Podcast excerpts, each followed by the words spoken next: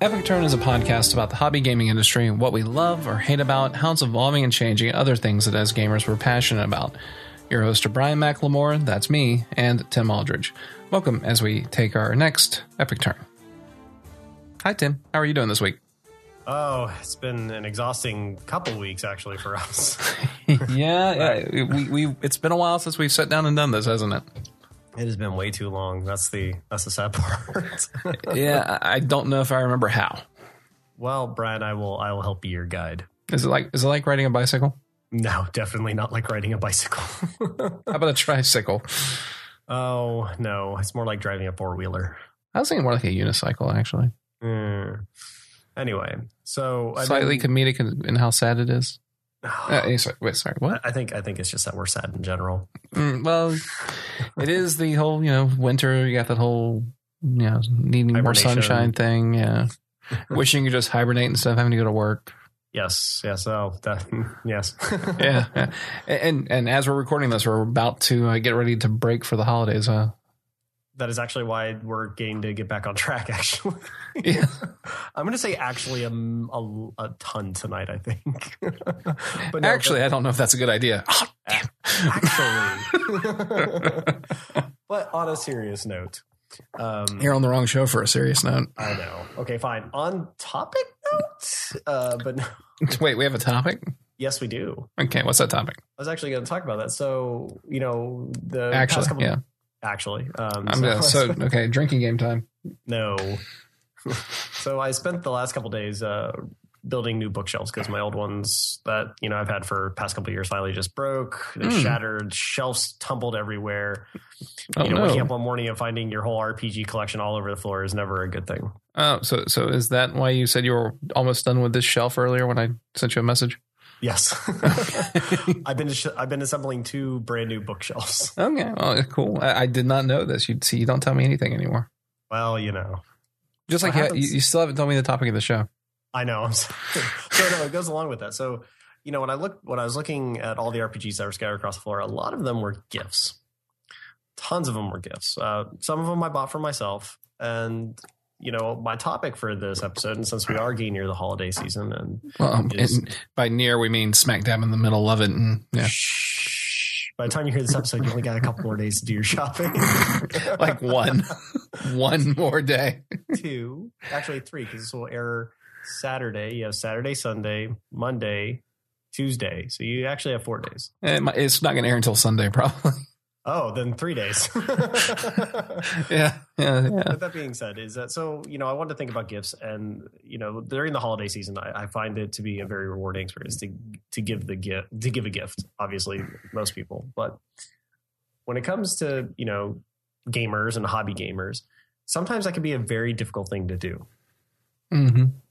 And also, I may or may not be listening to Christmas carols, so I think tonight's topic is going to be the 12 days of epic turn. Um, the what? The 12 days of epic turn. I thought we were going to do like the, the 12 epic turns of Christmas or something. Whatever. It's something like that. 12 something somethings of epic turn or 12 something epic turns of Christmas or 12 somethings of epic turn of holiday season gifts, whichever yeah. you guys want to go with. Yeah. It's like Mad Libs, just fill in the blank. Seven crazy turns of Hanukkah? I don't know. Yeah, that, I, I can take that too. Okay, well, that's yeah. good. Okay. so I wanted to talk. You know, I, I, figured we could each go back and forth. Okay. And talk about you know the, what we feel is probably some of the good, like some of the best gifts to give people, and in certain situations, like I figure we could just start at the top, and I'll pick a genre. Okay. And we'll each give a suggestion. Mm, Okay, we can give it a shot. Worst case, this will be hilarious at our unpreparedness. I know, right? It it's like, please pause. Why, please search for an idea for that category. so, on the twelfth day of Epic Turn, oh. the dice random for me. I don't know where I'm going with this, but I'm going to roll with it. oh, I see what you did there. the dice random for me Quarriors and all its expansions. Oh, I'm so sorry for you. I'm so so sorry. The theme is dice based games. Okay, well, Quarriors happens to be the only dice based game that I know. You're forgetting about the other one then. yeah. Kingsburg. Oh, okay. Yeah, Kingsburg. There you go. So, so Brian, let me try this again. So, on the 12th day of every turn, the dice random to me, Quarriors, Or you're not going to finish? the- and all its expansions. Okay. Okay. So I guess the dice random for me, Kingsburg? There you go. Okay. Listeners, I'm so, so sorry. So the reason uh, I want to start with dice games, because I just literally pulled out of my head, was um, both. I'm games not sure are- that was out of your head. ish. uh, is that you know both of them have solve a different you know present two different flavors of dice based games. hmm You have Quarriors, which is I think a really good kids game. Yeah, I can think see it's that. excellent for for kids because it's, it's just a lot of dice rolling. You can have a lot of fun with it. hmm Um, uh, admittedly, when we played, we were laughing half the time. yes, So But- uh, it's it's still entertaining, I think. right. So I and, and plus you can also get it on your iPad now. So Oh, really? Yes, it, it came out for iPad. I want to say last week, Huh. or no, this week actually. So Okay. you can actually it was actually I told you I'm gonna say actually a lot. So So, in all actuality, what do you think of Quarriors? I've caught myself like eight times doing this today. Um, I think I've caught you doing it eight times in the last 10 minutes. probably. Actually, it was more like seven minutes. Um, Actually, it was like five. minutes. yes. No, but uh, so Quarriors solves that that great problem where you know not great problem. It solves that that niche for rolling a ton of dice because as gamers, I, I mean even myself, I love rolling dice, and Quarriors definitely satisfied me on that on in that front. And on the flip side, you have Kingsburg, which is just an awesome, weird, you know, craps crapshoot dice game. Okay. Okay. So it does borrow a lot from craps in the fact you roll 2d6, but it it does kind of remind me of you playing the odds a little bit. I don't know how, have we had an episode where we talked much about Kingsburg? No, we haven't. We'll have to. We'll have to. Well, I think we're about to talk about it. I think we're about to talk about it for about five minutes here. I mean, you know, it's it has a lot of strategy built into it. I really enjoy the the general mechanic. Everyone around the board rolls some d6s, and you can. There are ways to get more than. Uh, what do you do? You roll three by default. Yes, three Yeah. d six, and then you can get more via different Yeah, there's ways to get extra dice here and there, and depending on what buildings you build. Yeah, but there's a whole like control element with the denial where you're placing your dice to block the selection because there's one through eighteen, and if you place it, no one else can place it. Yep. And or will claim it with your dice. But so if you roll three sixes, you can claim the six spot with one of them. You can claim the twelve spot with two, or you can claim the eighteen spot with all three. And they have different values and they do different things in the game, and it's just it's a lot of fun it's very strategic and uh, has a lot of randomness built in, but it's still a lot of fun because even with bad rolls, quote unquote, you can still do pretty well in the game. Very much so. And don't forget, it also has uh, an expansion. Does it? Yes, it does. Oh, that's right. We have it now. Yes. Yeah, we have played that, and uh, you know, there there's like a, a building aspect to the game where you have to you can build these various buildings to give you different effects, Mhm. and uh, and the I, I really enjoyed the buildings from the expansion. Yeah. I mean, I, I, I really thought it was. I liked the expansion. I thought it was Mhm. a lot of fun. I Well, mean, and that was that was what I remember enjoying about it so much because all of a sudden you guys looked over at me and it was like, "You're doing what with what?" okay. Ah. Okay. Listen to me, combo mechanic. It was a great word. mechanic. I can't remember what it was, but it was awesome.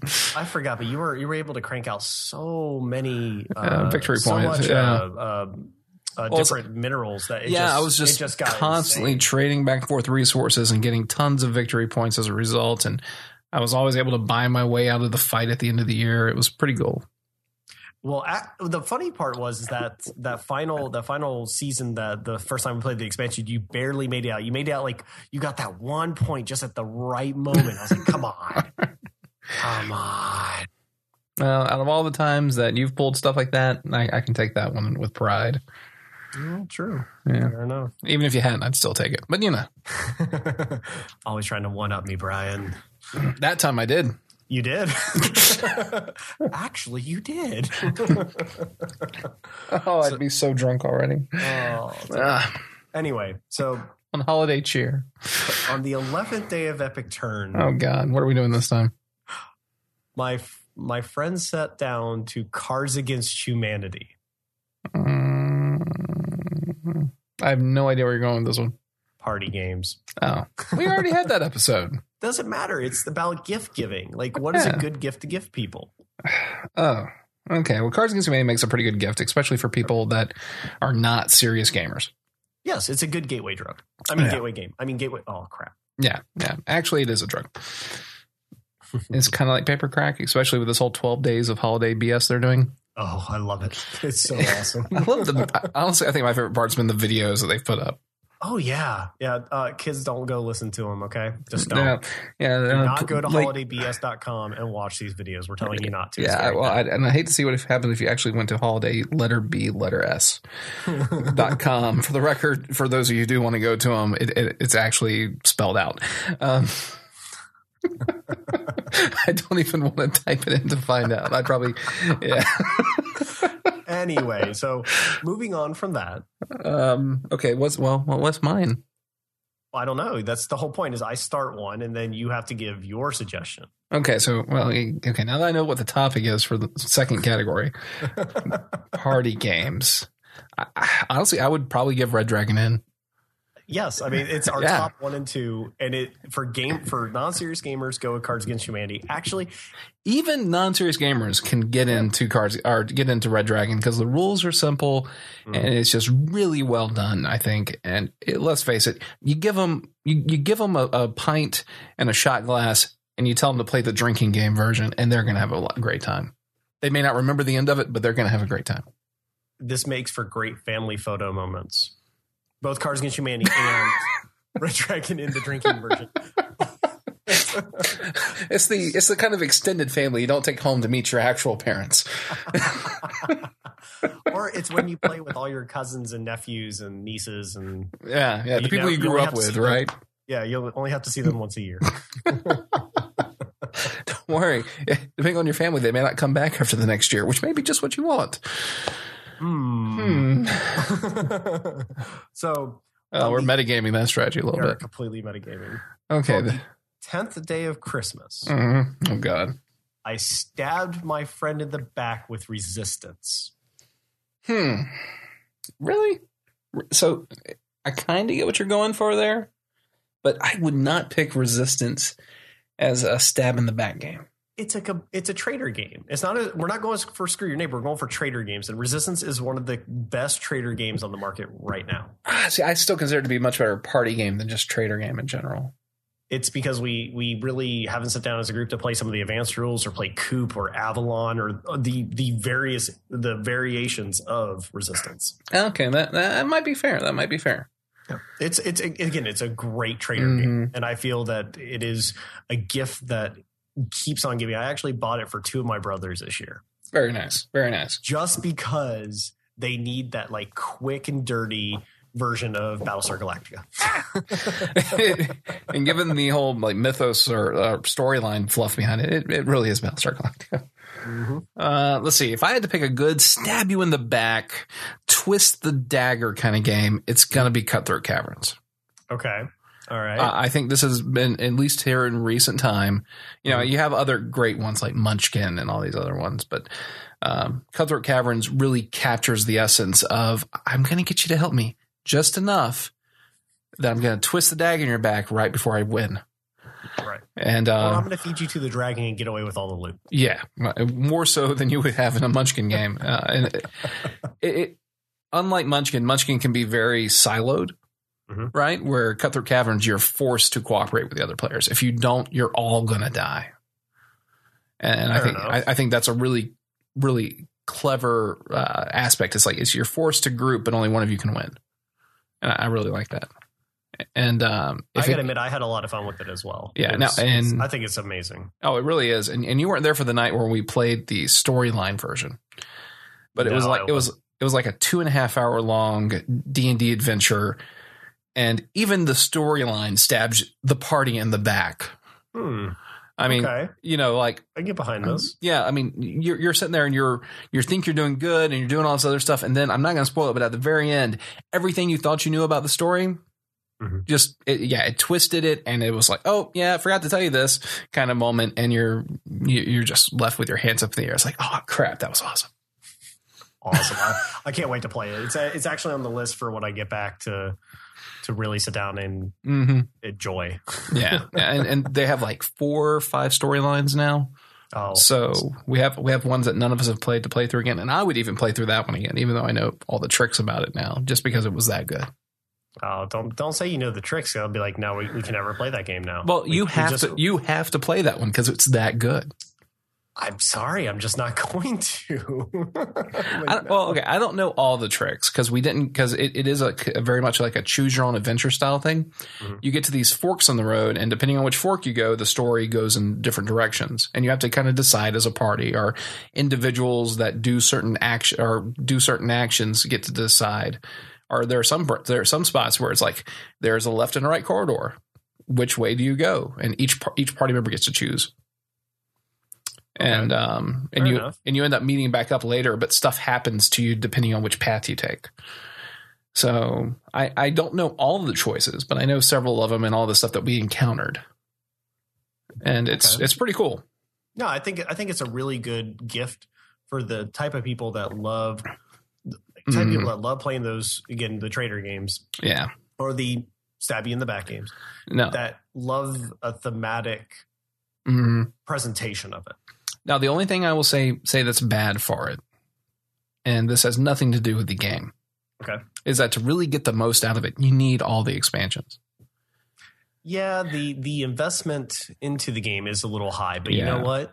It's Christmas and mm-hmm. just give someone the gift that's awesome of $135. It's it's yeah, it's, it's something around hundred bucks, give or take, depending how good a discount you can get. And if you you know, it's like the main one plus four expansions and two storybooks and all this other stuff. And and if you unbox it all this first time, like we did, and we just threw it all together, we we looked at it and like, holy crap, there's a lot of pieces here. it's like opening any game like uh, Twilight Imperium, Eclipse, anything like Oh, in some ways it's worse because you it isn't obvious how they all fit together. Because in most games you're not even going to use most of the tokens Oh, because, no. because most of the tokens are dependent on certain mobs showing up. Mm. Are you running Gotcha. certain like the the scenario? The books that ship with the scenarios come with the tokens for that scenario, Hmm. and unless you play that scenario, you're you're not ever going to touch those cards or those uh, tokens. And so Interesting. I would suggest for people who play it, get all the expansions and introduce one at a time. It will save you sanity. Fair enough. I, I mean, I will say, like, I, I, I never got to bust open the game, but from looking at the just the size of it, Mhm. yes, get all the expansions. It's worth it. Yeah. And then do yourself a favor, go on down to Jo-Ann Fabrics, Hobby Lobby, Michaels, whatever you got in your. Well, no, no, no. You don't No? need that for this game. Oh, So, and the reason is, is because they did something absolutely amazing with one of the most recent. ex- I think it's the most recent expansion. Mhm. It comes with this battle box, Ooh. and it it actually fits every card, every rule book, and every token in it. oh, that's a that's not- an awesome thing. To yeah. do. so and it, it all fits in there amazingly well, and it doesn't. You don't have a nice organization system for all the tokens, but Mhm. you'd be talking about thirty or forty fabric boxes Mm. in order to Gotcha. try to sort them all out anyway, which you're not going to want to do. That's just it's it's just too many different kinds of tokens. So it's just one big giant pool in there, and you have to kind of dig your way through it. Which, eh, not the best, but there's no way to organize it sanely without just having a huge area taken up.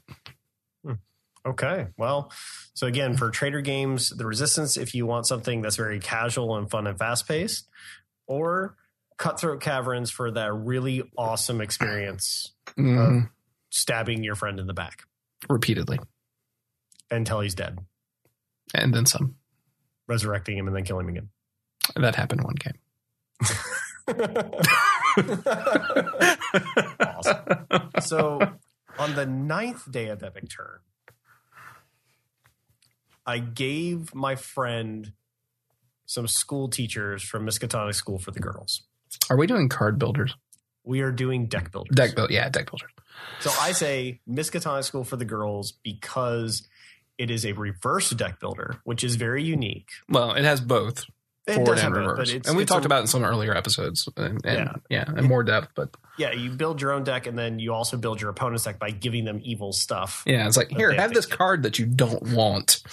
You Yeah. want to, draw, and you don't want to draw it on your turn either. Good No, luck. no, yeah. Um, So Yeah, that that that is a, that is a great great card builder. I really do enjoy it. Um, I think it's one of the best card builders um, that we've had lately. So good, won't- good choice. yeah, the only downside I find to it, there's only one. Mm. It only does four players. Yeah, That is its downside. Yet, yet I think it is a everything else mechanics balance uh f- just uh, like you come down to the wire uh, type of games where there's there's none of that oh i am just beating the crap out of you from start to finish hmm is that you can always come back it seems miskatonic like it is it, by far for me that is the gift if for my deck building friends that is the gift they would get yeah. I'm trying to think of a deck builder I'd recommend. And everything I would like really jump to in my head that I would want to recommend isn't actually a deck builder. well that's the topic so i mean that's the category for this one good luck Do I take a go look at the damn shelf? Do, do, do, do, do, do. Do, Do, do, do, do, do. Oh, come on. You can't think of a deck builder? Come on, Brian. No, I can think of them, but I'm talking about ones I would recommend for people to really get. Okay. You know, I mean, I- I mean, we already, we, you and I, we, one day we were going you to know have what? the I, I, I, I think I know now. Okay. Trains. trains is technically a deck builder. It is also a resource man or area control resource management, Management. Yes. But it is a deck builder. Yes. And uh, I think because of the blended genres, it's one that still holds my interest. I've, you know, we've had the discussion about how, despite our love for certain deck builders, they've really lost what caught what caught us. I agree. Um, and some of the other deck builders that we've enjoyed just didn't have good staying power. It's not that the, I, I wouldn't say it's just not staying power.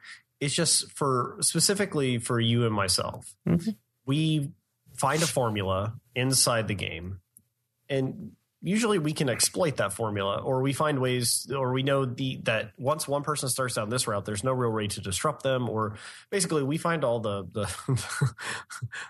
the exploitable parts of the deck builders, Yeah. and it it does. For us, it might not be as fun, but. Um, No, I mean, there's a lot of other you know good games, and I recommend people to get them. But if you had one that I think is going to have more staying power, Trains is probably it. I mean, there's probably I I there's a lot of different kinds of cards, and the randomize and the randomizer rules are really good. I think. Um, So the th- the handful of games we've played, none of them have really turned out the same way over and over again. Yeah, I mean, the only downside to trains. Okay. I, always like I always like presenting it to because you know th- there's people Mhm. that you know they buy a game thinking it's going to be good for a certain amount of people and it's not. Yeah. Trains is not really good for two people. I will totally back you up on that one. We played a two player game, me and you, and it was fun. Yes, but the resource management board contention part of the game didn't really exist until the very very end yeah, we were able to kind of be on opposite sides of the board. No big deal. Mhm. You left me alone. I left you alone. Sometimes I, I I took cards I knew you were trying to build up on, but that was very rare. yeah and you know it, we still had a good game but at that point it was really much much more of a pure deck builder um which not saying it was a bad thing because it, it No, is an excellent deck builder um by its own, in its pro- own is- way oh, sorry. i was just saying you know it, it, in its own right it's an excellent deck builder Yeah, I Yeah. mean, it, it it truly is a good mix of the genres, but its base mechanic, it seems, yeah is is deck building because you have to build the ability to keep your flow of you know Mhm. building new tracks and going to new hubs. It it honestly, it's it's really good. yeah now and comparing it though i mean like with um the the style of board contention and resource management it pulls in is very a la power grid to me You know, I thought the same thing when we were playing.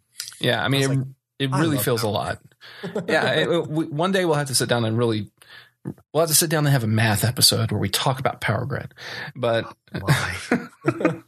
oh my! yes this episode complete with whiteboard drawings no um that might be one where we actually have to do that with a camera.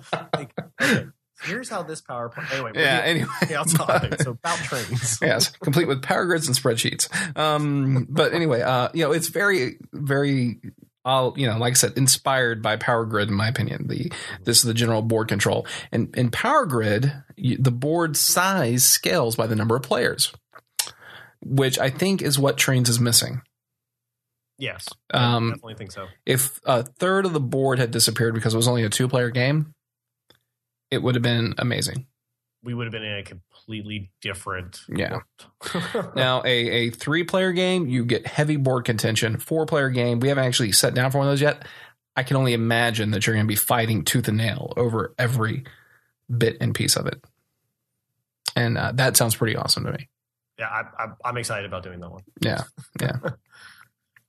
So we need to start again, keeping a list of like game situations we want to play and then present it to the group when we get together.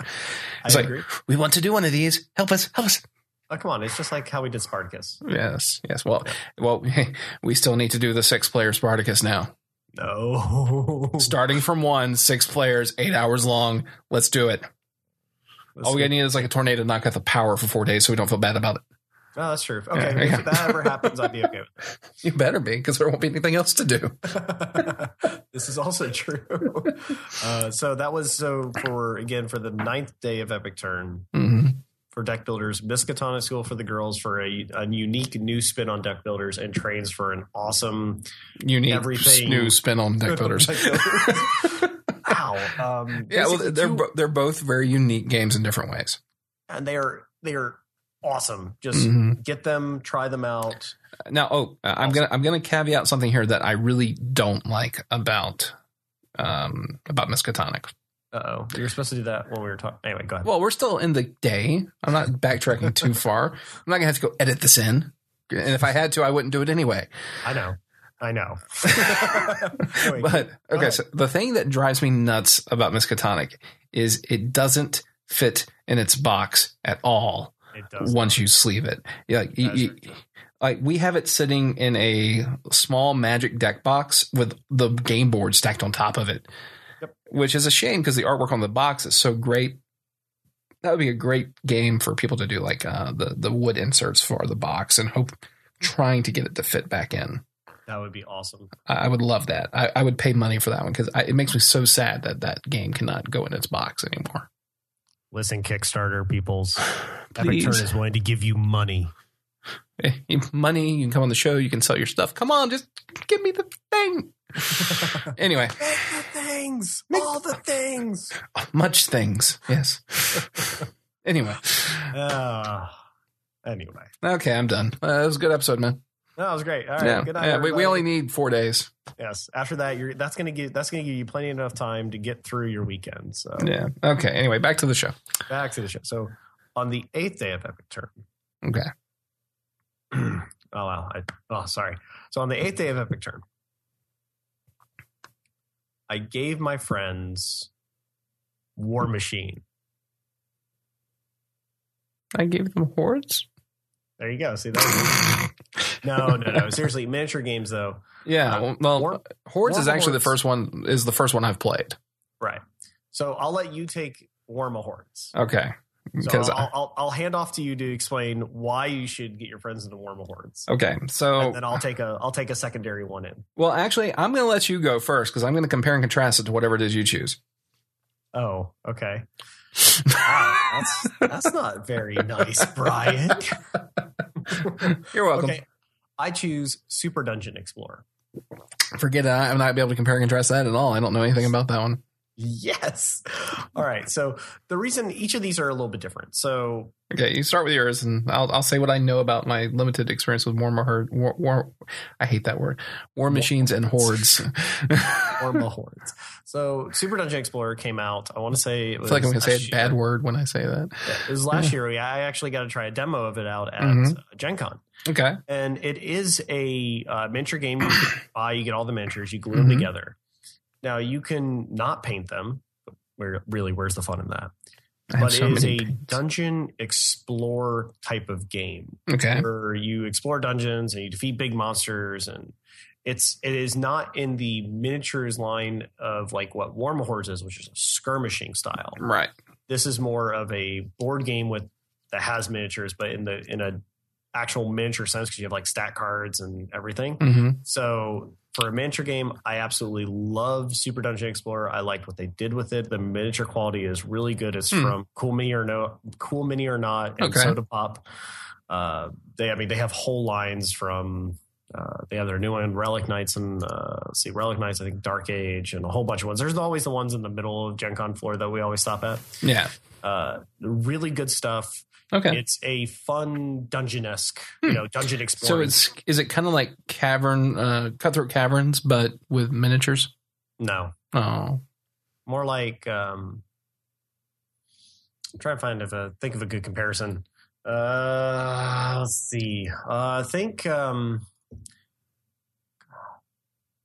okay, we'll just scrap Super Dungeon Explorer for mine, and I got one that you can actually compare it to. no, no, no! Don't scrap it if it's your pick, man. It's your pick. It's my pick. Okay, then I'm to It's keep your it. It's your pick. no, I mean it's really good. I, I find it to be, like I said, I think I think it's a really good game. Um, yeah, Yeah. I'm just going to leave it as that. Okay. it's it's it's a, it's a unique miniature game that was Right. very. No, it, it's, it sounds like it's really cool. And I guess it doesn't have the backstabby parts of Cutthroat Caverns, but it's a dungeon crawler where you're playing a mech, or not a mech, but a, a miniature instead of just having a character sheet. Yeah. Okay. That sounds pretty cool. handing off to you for WarmaHordes. Oh, okay. You cut out for a second there. Hmm. Oh, yeah. yeah. Sorry, it might might be the connection. Yeah, yeah, yeah. Skype has been so bad lately. Uh, listen to any podcast that you want. Skype has been bad lately across the board. Oh, think about it. No, Brian, I got it. Sorry, think about like Hero Quest. One Oh, person's the GM. Sorry, and I, I had a bad flashback. What? Sorry, like think about it. Like I was, I, it just hit me. Sorry, one person's like the GM, and Mhm. everybody else is playing the um the the the fantasy people coming through the dungeon.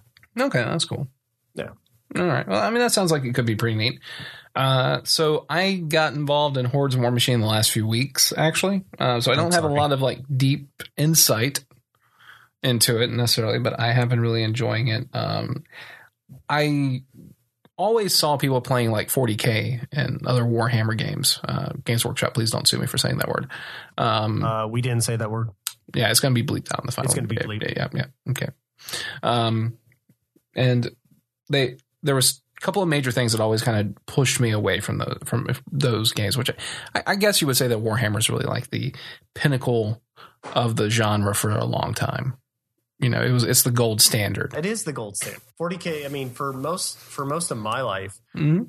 all I saw my friends spending all their disposable income on And some that was not disposable. yes, was on 40k or fantasy. Yeah. Well, and it's 40k of some flavor. Yeah. Yeah, and Well, no, well, it would be a Well, Warhammer. for- Warhammer of some flavor, I guess. Yes. Yeah.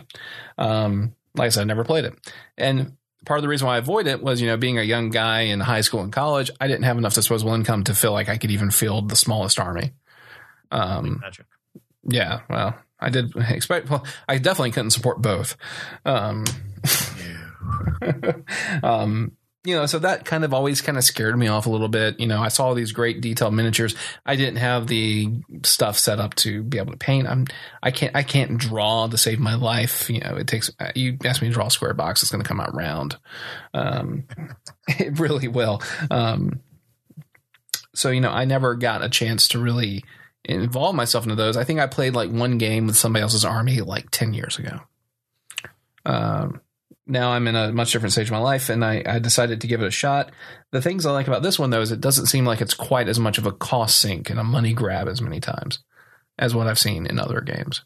Um, you know, there's a lot of things I've seen from the from the, the 40k and the Warhammer stuff where it's like you have to buy six different kits to get one complete model, kind of thing. Um, that, that might be exaggeration, but um, Might be a little bit.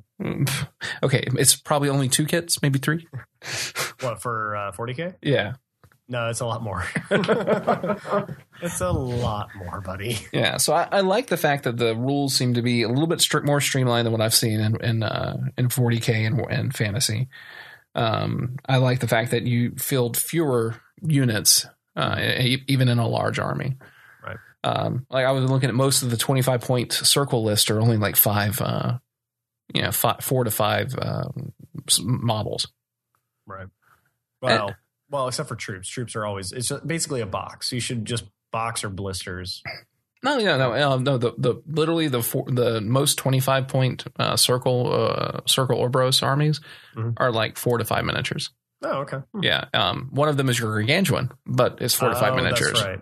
Yeah, it's it's the gargantuan, uh, Baldur, and like two or three others, depending on which ones you grab. Interesting. Yeah, um, yeah, his stuff makes constructs broken, and the gargantuan's already kind of broken to begin with. yeah, you want to be able to just power attack without even having to force it at all? Yeah, just go for it. Yeah. Anyway, I really have been enjoying it. I've gotten into the painting for the first time in my life, which has been a lot of fun. I spent like four hours last night painting one, you know, 50 millimeter base uh, mo- model, and that was I, I had a blast. So, yeah, So for miniature games, Super Dungeon Explorer and WarmaHordes. yes, Hearts if you want to skirmish. Yep. And, Super Dungeon Explorer if you want to just push minis through a dungeon to have some fun. Mhm. That being said, I really need to. Feel, I really feel like there's so many rules in in WarmaHordes that we're not doing right yet. Oh, that's that's anytime you're learning a miniature game, that's just what happens. Yeah, I mean, I, I found a cheat sheet that was four pages long, and I'm like, that's not a cheat sheet. That's a manual. No, that is a cheat sheet. let me let me hand you the six different rule books and all the expansions. I have two war books already, and um, I love the Yeah, flavor the- text and the fluff and everything. If you if you're looking for a world with a nice rich lore, I love uh, what I've seen so far with WarmaHordes and the Iron Kingdoms. Oh, the Iron Kingdoms is great. Yeah. All, really outstanding uh, fluff. Always loved it. hmm Yes, we know you love your fluffing, Hey, hey, hey, hey, hey, hey. but anyway, so Anyway, that was day eight. that was day eight. Yes. Wow, we're not even halfway done. Oh boy. So on the seventh day, On the Of seventh day of Epic Turn. I protected all my cards with dragon shields. really? Gaming supplies, it's a very important thing to, to give people. And for me, one of the things that uh, I prize above all else is sleeving cards Mm-hmm. and keeping my board games in, you know, very good condition. Yep.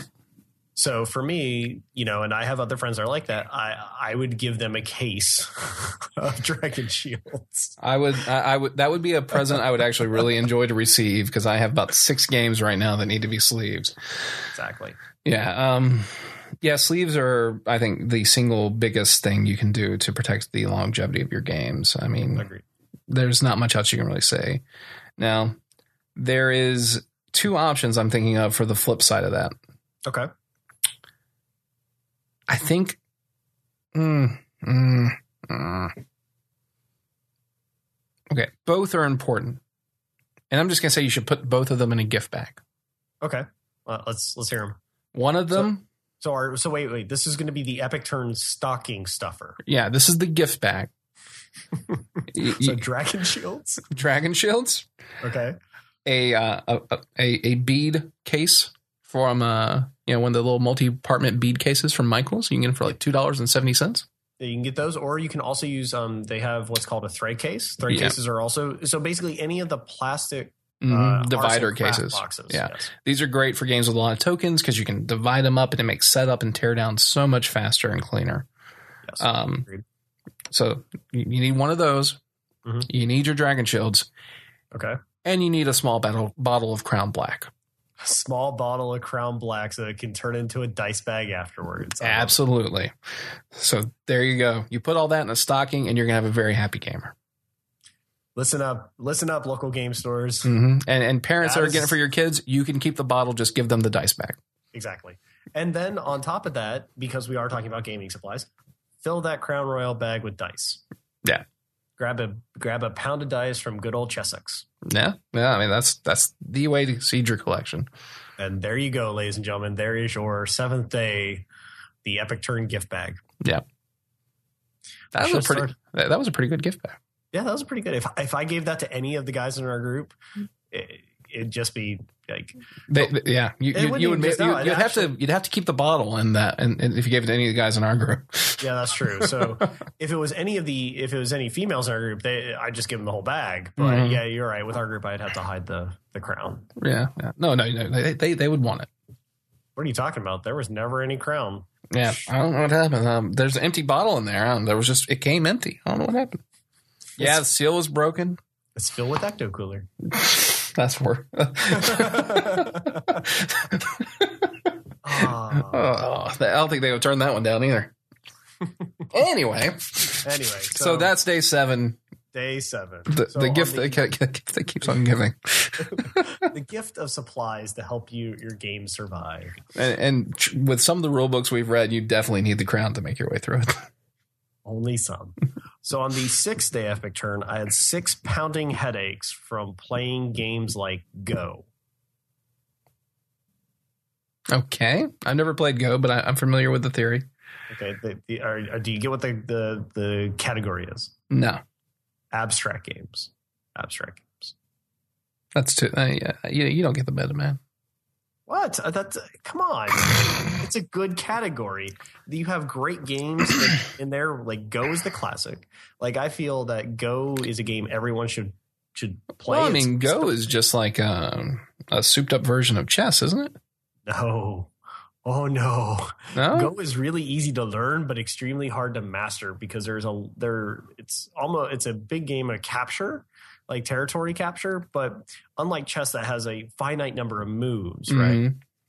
There's uh, there's unlimited. Uh, well, it's not unlimited possibilities, but on 19 by 19 by 19 board, those games can last hours upon hours upon hours. So like Monopoly. No, don't go to Monopoly. Anyway, so I'm sorry. On the sixth day epic turn, my co-host died. Oh, That sucks. well, guys, it's been fun. Peace. No, yeah, you have really good games like um, Tsuro's an abstract game, which is a lot of fun. That's just a casual game, if you ask me. It, in my opinion, it's very abstract because there is no. There, there is no such thing as strategy. In Go, it's all strategy. It's like seven layers of strategy built on top of each other with hanging fruit and vines. I don't remember there being any fruit and go. Y- y- yeah, that's because you were dehydrated and you needed more fruit. Oh, got it, got Yeah. it. But you have other games like Hey, That's My Fish. You have Never uh, played it. Hive, which is really good. Never played Genius, it. Which is, Never uh, played it. Okay, so we're gonna have to scrap the sixth day of. Guess what? Because of because of Brian, we can't have the sixth day of uh, Epic Turn. I guess that makes me Scrooge. All right, fine. I'll switch it out. I'll switch it out. Okay. On the sixth day, Well, of we, we, bonus day. You should, you, you should get Go. Now, bonus day, you get go. You get go just because you want to play go. Yeah. So on the sixth day of Epic Turn, we bought games. A core, we bought thematic games for our friends, such as, and this one, don't want to get a lot of flack for it because I, I love it. I love it. I love it. Arkham Horror. Love Arkham Horror for my thematic game. is that really thematic? It is completely thematic. Okay. See, I always think of thematic being, you know, almost franchise based. Uh, okay, if we're if if you really want to go down that route, it's Arkham Horror, Mansions of Madness, Elder Core.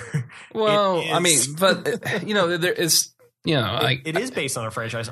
Like the whole world of Arkham and what it is now, that is a franchise in and of itself. yeah, but it, I I guess what I'm thinking, when I think of thematic games, Mhm. some of my favorite ones I've ever played Spartacus. Okay, Yeah. that is a fantastic thematic. game. Yeah. Um, Fortune and Glory. Another really good one. Yeah. Um, You- Battlestar Galactica, but that's again not I haven't a- played it yet, but Yeah. I have it now, thanks to you. so Um, thank you again. yeah. Uh, Um, Space Hulk. Never uh, played that one. Uh, Zombicide. I have not played that one, but I did play Last Night on Earth at Gen Con. Yeah. So again, but Basically, anything by Flying Frog. is the game. But so, but that, but so is anything that FFG has done in the Arkham line. I don't know. Then you could say anything that has Cthulhu in it is thematic game. And, uh, maybe if maybe it's fair. I don't know. Well, okay, you've already named yours, which is Spartacus. So we'll go with yours first. Okay, Spartacus. Spartacus is absolutely one of the best thematic games I've ever played. Yeah, I mean, I think it's into as a subclass of thematic games, if you want to call it that, where you have like franchise or you know, uh, not franchise. What is the word I'm looking for? Um, licensed property lic- games. Okay, licensed IP. Sure. Yeah, licensed IP. I think it's by far the best one. Period. I, I, I, I can't argue this point Yeah, at all. Like I have to agree with you. It is probably one of the best games I've played. yeah, So- and you know, and it's definitely I think the best out of all the licensed properties I've seen. Mm, Um, agreed. Un- Unfortunately, to give this game a just review, we would have to mark the episode explicit. Yes, actually, we have talked about doing that, but you'll Yeah. hear more about that on the next episode of Epic Turn when we talk about plans for 2014. Yes, yes. Uh, 2014 is going to be a great epic year. It's going to be amazing. Anyway, so Anyway, I see what you did there. Spartacus, Yes. awesome. Spartacus is awesome. You need to be like 18 or 45 or up or something like that.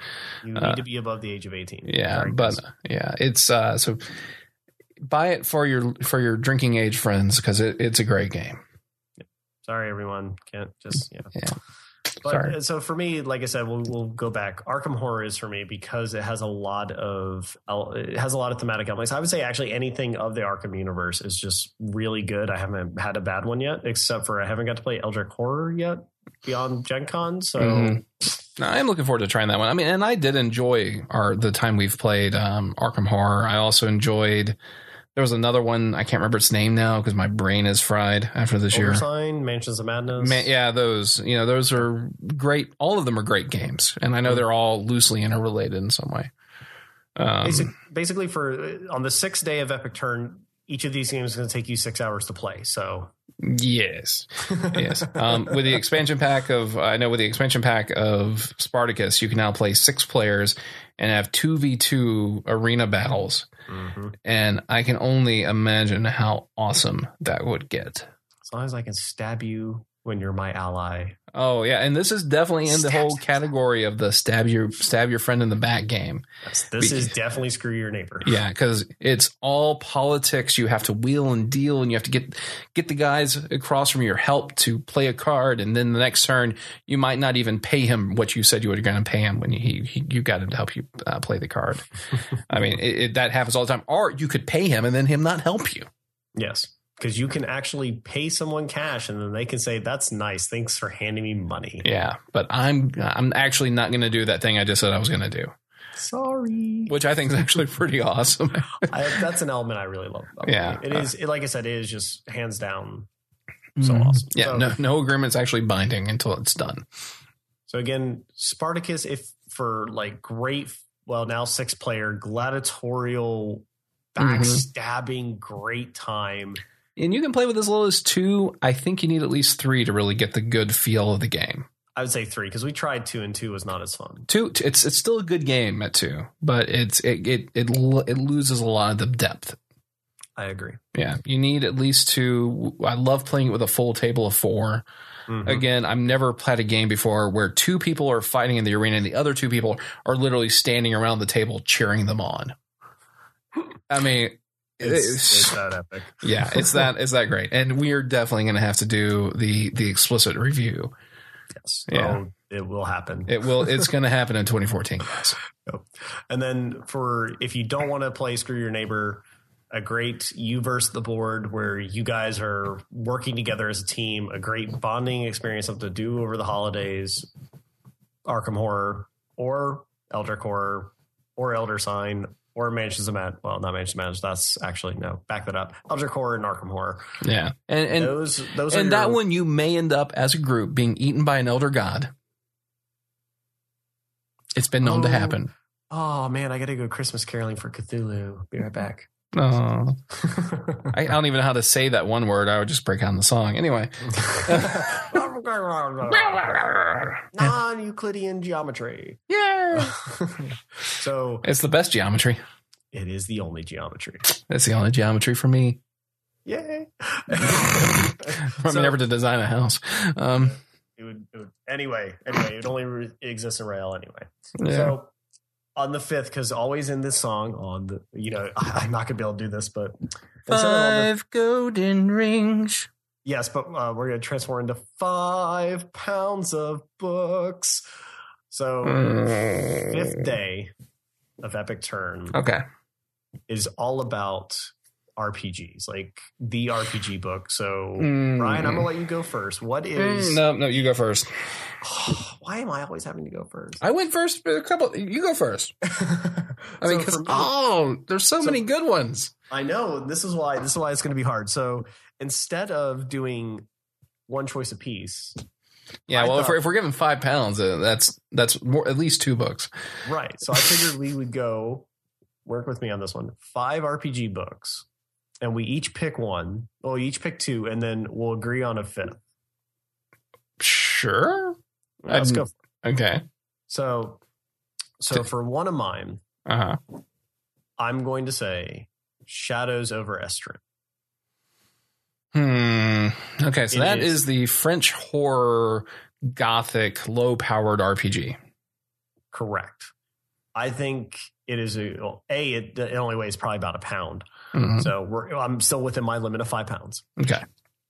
But it is for the people I would give this gift for is the people who enjoy like World of Darkness. Again, like that lower low power fantasy, which Mhm. again I'm a huge fa- fan of. So I'm, I'm- Yeah. I'm right there with you guys. Um, loves the horror genre. Loves your Call of Cthulhu's, uh, CthulhuTech. Um, uh, Night, not Night of the Dead. It's called actually surprisingly. It's on my shelf. Uh, Dead Night by Palladium. Mhm. Um, so anything that like if you love that horror and the the gothic horror style, uh, really good one. Yeah. I mean, now the one thing I would caution anybody who's going to get this book, I mean, the one thing I would caution anybody who's going to get Shadows of Esteren is that it is a heavy RP centric system. Mhm. You know, you're, Oh, very much so. if you have a bunch of dungeon crawlers, just don't. If you have a bunch of people who love to roll dice and do epic things, just don't. No, it's If- a very punishing Mhm. system. Yeah. Now, if you have people who like Dark Sun, Oh, yeah. they'll probably Most like this one. They probably will. Yeah. Um, you know, because it's very much that same gritty world, and you might be powerful in, in the world, but you're still squishy. Very true. yeah. Um, and, you know, sometimes you have to role play going insane, which for Oh, some, that's only happened a couple times. which, you know, let's face it, for some people is not much of a stretch. But Ooh. hey, we love our crazy gamer gamers too. They're they're gamers too. I don't know what you're talking about. We are crazy. I don't know what you're talking about at all. Was that Billy? Yes. Yes. Anyway, Anyway, so my precious. Oh. Anyway, go ahead. We don't even need Go an outro take for this episode. We can just play the thing straight. Oh. Uh, anyway, so I, I've given one. Okay. Um. You're up. All right. So Don't screw it up. I'm gonna have to go with what is probably my favorite system of all time, and I think you're gonna know what I'm gonna pick. Oh, you're gonna. It's gonna. But here's the thing: you have to go to Drive Through RPG to do this. Uh, that may be true. And It but you know what? If that's what you have to do, that's what you have to do. Let me take a guess. Oh, we're going with Mage. We are going with Mage. Okay. Um, and I almost, I almost thought about picking Corporia. Yeah, but it's not out yet. It's not you out yet. Really the gift that is not there. Yeah, but they they they hold in common what is my favorite part about Mage, and that is the whole dynamic fluid magic system where you can craft your own spells and it's really lets you in a in, in a pretty generous sandbox Mhm.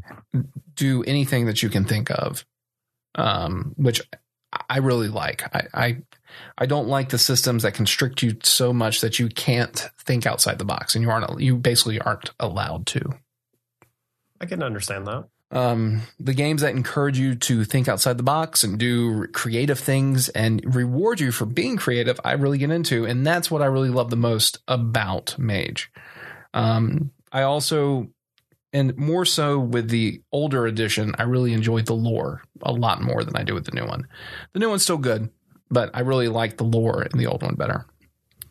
Um, but I would recommend that one to anybody.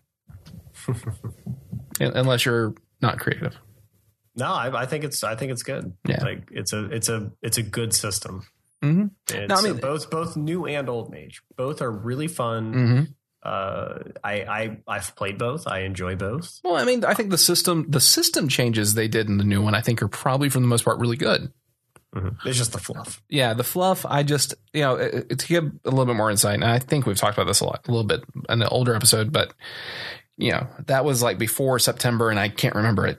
Um, we had you know in old school mage, the theory was is that you, basically you as a mage were enforcing your will on reality, and reality is actually this malleable thing that's held concrete by the me- belief of the masses. Well, And- it's still kind of true in the new mage. Still kind of so. true, except in this one, you know, you have divine knowledge of in the new one, you, it's not that it's your will that's enforcing your cell phone reality. It's that you have this divine connection and you know the secret formulas, you know, that are lost to the ages kind of thing. Mhm. And, you know, it still works, but I just really like that whole thing where, you know, you, it was basically your will, but you had basically convinced yourself that you had to do it through this paradigm, whether it was super science, like you did with, uh, you know, trinary computers and satellite control of the world. And that was just how you thought you were manipulating things. But in reality, it was just your force of will. But, you know, you thought you were doing it through all this, or was it hermetic magic or smoking ganja and, you know, um, and, and rocking out to, to Bob Marley while you, uh, while you went to a trance? You know, there was all this stuff was completely legitimate, uh, paradigms that you could use in the old system. And in the new one, it's, it's a little bit more rote where you know you don't you aren't able to just create your paradigm and like this is how I do magic on the fly. It's very much there is a there is a one true way to do magic, Mhm. and I, I I guess it's that free form thinking out of the box. I enjoyed it more in the old one, and I think it allowed for a little bit more. Okay. Eh. Yeah, I, I like the thing. I've played both. I think both both the fluffs are really good, Mhm. and I like both worlds. So I really, I, I have no like. I don't like this one over the other one. I do like the rules of the second edition more so than the first. I like that's a little bit more streamlined. So, Yeah, well, and I'd be completely fine taking the rules and just playing it in the old world. yeah. Uh, there are people that do do that. So And you know, I mean, that, I think if I had the best of both, that's what I would do. And you know, again, and you tip, can do that. You can do that. Yeah, and tipping the hat to Corporia and congratulations to Mark. They made their funding. Yep. Congratulations, Um, Mark. We can't wait for the final product. Yeah, and he is borrowing from some of my favorite parts of Mage, and Mhm. I'm really looking forward to that. And it, no other way to put it, but yes, yes, oh God, yes. Mhm. And the more and more people we say Knights and Shining Armani to, the more people are like, I got to try this. I must try it Yes, soon, very soon. very very soon, or, or no later than like in the next year. Um, 2014, we'll probably have a coverage of it. So yeah. Oh yeah. once our actual copies arrive. Yes. So that is my first book. Hmm. So my time for my second. Yes. Ooh, this one's gonna be tough. Um, so I went with I went with Gothic Low Fantasy, Mhm. which is up my alley. Two, I'm going to throw it out just because I think it's a good gift idea. I haven't got to play it, but I've played other editions, so hoping and what I've read so far, it seems good. I will recommend Shadowrun, fifth edition. Mm, I saw that one coming. I think you're picking that one mainly because it's you. You got it this week. I did get it this week, but no, I've done a lot more reading up on it, and there's a lot of changes that are really good. Mm-hmm. Um, there are some that, if you go back and listen to episode 17, yeah, where we actually taught was uh, it wasn't 17, it was 16. It was 16. Tim, 16. Um, We've had 16 episodes. no, we've had actually uh, 17 episodes. What episode is this? This is 18 or 19? Oh, it was 17. This is episode uh, 18. I No, we've had at least one or two between here and there. No, it's it's this is episode 19 actually. Okay. Because 18 was Knights and Shiny Armani. Before that was Shadowrun. Sorry, so it is episode 17. Okay, that makes So more go sense. back to episode 17, you'll actually, um, you know, Jason I really actually, should know this stuff. I'm the one who posts them. I know. Uh, Jason actually does go into the changes of Shadowrun. Um, Yeah. And changes to the Matrix and, And, and the new Decker rules sounded sounded pretty, you know, like a pretty good improvement from what It you is, said. and and so I recommend getting it for your friends who enjoy who have enjoyed Shadowrun. Maybe they enjoyed third edition. Mhm. Maybe they enjoyed fourth edition. Well, you know, I still have my FASA copies of first edition. hmm um, and I've enjoyed it through all its iterations. So even when you know I owned like twenty pounds of D6s for damage, um, for massive damage. Um, I, I'm just saying, pick up fifth edition. It's out. You can get it on DriveThruRPG. You can get it on uh, a lot of retailers. Give it a shot. Give it a try. There are some new changes, but like I said, I like it just because it is one of the best cyberpunk games out there. Okay. So for your cyberpunk, for your cyberpunk RPG, Shadowrun. All right. So I'm going to take one of the staples here. Oh no, let me take a guess. Starts with a P. Well, I'm going to start, um, you know, going back in time a little bit, but I'm not going to pick it yet. So, you know, there the, the classic pen and paper RPG is, of course, Dungeons and Dragons. Okay. Yeah. Um, Chainmail, Dungeons and Dragons. yeah, Yeah. but you know uh, those went through a lot of ups and downs over the last what 25 years now or more Yeah, give or take. 30 35 i don't know how long it's been um you know but we went through chainmail we went through first edition where elf was a class and then we had Dwarf. uh, yeah and then we had and we had second ed and and, and ad&d second edition and you know and where you had you, you had THAC0 which made your mind bend with you know why am i doing math in this way Only yours. no, trust me, not only mine. I'm just one of the most more vocal about it. I, I was never indoctrinated to the point of brainwashing to think it was normal. Um, I am. That is sad. Yes, yeah, I'm very concerned for your brainwashed mind. We will, we will break you one day. Um, you know, and then and then we went from there to third edition, which was the first one that Wizards had, and um, I, I actually played a lot of third edition. I thought they did a really good job streamlining the rules compared to second edition. Mhm. And then they did 3.5, which some rules were better, but it was it's it felt a little bit money grabbish in a lot of ways Mhm. because it's like, hey, those 35 books we just finished publishing, time to start over. Time to rebuy as we update all of them. Yeah, and uh, you know, I, I didn't play a lot of 3.5, and I've never played a fourth ed because I think that's more of a, a, a entry level miniature WoW clone uh, from everything I've seen than um than. Well, hold on. Let me let me stop right there for one second. Okay, me- feel free me- to correct me or No, tell no, me. I'm, I, I'm, I, I felt like that it was time to interject.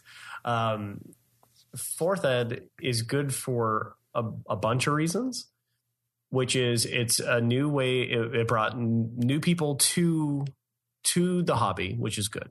Mhm, It did streamline a ton of the rules. It mhm, made GM's life a lot easier because combat was very streamlined. So it became, for some GMs, it became really easy to tell a story and not get bogged in mechanics. Okay, Which- I can see that. I can see that. it, which in my opinion is from a storyteller, which is you know what I like doing. Um, well, I, all GMs like to tell a story, but I, I like more RP sessions. Mhm. It made it to where you could you could settle combat very fast, very Yeah. easy. the the downside was is that they got rid of a lot of the staple classics of certain genres. They gave everybody powers, they gave everybody the ability to heal, they gave everybody special Mhm. abilities for you know, you didn't have the the wizards who were this ultimate utility belt, clerics. You, you Yeah. kind of get what I'm going here. Yeah, they, they, destroyed got rid of the, they got rid of the traditional class roles in a lot of ways. right, and and that's I and think I think that's why so many people relate it to the modern day WoW. Is you know everyone's Exactly. everyone can DPS and heal, right? Yeah, yeah. Um, which I mean that, that like I said, there was some good and there was some bad. Yeah. uh, I really liked what they what they did. I mean, I don't, I don't, I'm not a, I don't play fourth ed. I'm Yeah. going to put that out there. I don't play fourth ed. I'm not a big eh. fan of fourth ed. and like I said, I, I'm not either, and I haven't played either. Um, one of the But- things I think Fourth Ed did that was awesome is they brought back Dark Sun, They brought back Dark Sun, which They- was sorely missing from Third Ed. I agree. Uh, they let's see, they did Dark Sun, they did uh, Gamma World, but that was a board game, but which was really cool to see brought back out of where Did, it was. did they bring back Ravenloft? Yeah, they did. Ravenloft came back. Yeah, Ravenloft. Um, I always really enjoyed. I and that was vampires before vampires were cool and Yep. before they sparkled. Exactly. I really wish they would have brought back the Temple of Elemental Evil. I was really hoping for fourth ed it didn't happen. Yeah, A little disappointing, but hey, it's okay. yeah. Um, like I said, there was a lot of a lot of good things about fourth. I DM'd for fourth. I ran some of the living stuff, really good stuff, but just wasn't the, my cup of tea. Yeah, and so fourth ed, you know, so it went third three five, fourth ed. A lot of people got brought into it. A lot of the old players didn't like it. Um, and I think that's a classic mistake that a lot of companies make when, you know, they, they have this established player base that really loves something and then they screw with it to the point that, that, that they alienate that original player base that, that got them to where they were. We've seen it happen over and over again in a lot of different uh, games and genres. Yeah. Yeah. Yeah. Just media in general. I mean, thank you, Lucas. Um, you know, um, Don't sue us. yeah. well, oh, don't worry. He, he doesn't actually own it anymore. It'd be Disney now. Oh, wait. Disney, don't sue us. But anyway, um, so you have all of this kind of stuff. And when that happened, the pe- you know, you had people splitting off to start doing something that they thought was more of a D&D done right, quote unquote. And, you know, um, I've really found my modern day role playing home in Pathfinder. Um, despite the fact I think Mage has a better system in a lot of ways. You know, Pathfinder is that classic D&D fantasy world experience that I think a lot of people that, especially people like us that have been playing for 10 to 20 years, um, really enjoy and miss. Um, I think it's much more of that that fantasy classic RPG home for me than um, than fourth that ever could be. So I'm gonna have to pick. I'm gonna have to pick the Pathfinder rule books, man. I mean, there's a lot of them. I can't pick any any individual one. Well, then just pick up a core rule book. Yeah, pick up that core rule book. It's enough to get you started. That was one thing I thought was absolutely amazing is that the core rule book for Pathfinder is a it's a it's a bestiary, it's a player's handbook, and a GM guide, all in one book. Um, and not only that, but they give everything away on the web for free underneath the D20 license. So you can That's go to the awesome. PRD um, and you can get access to all the books. You don't even have to own any of them if you don't want to.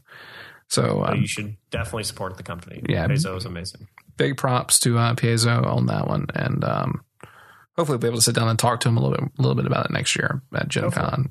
yeah.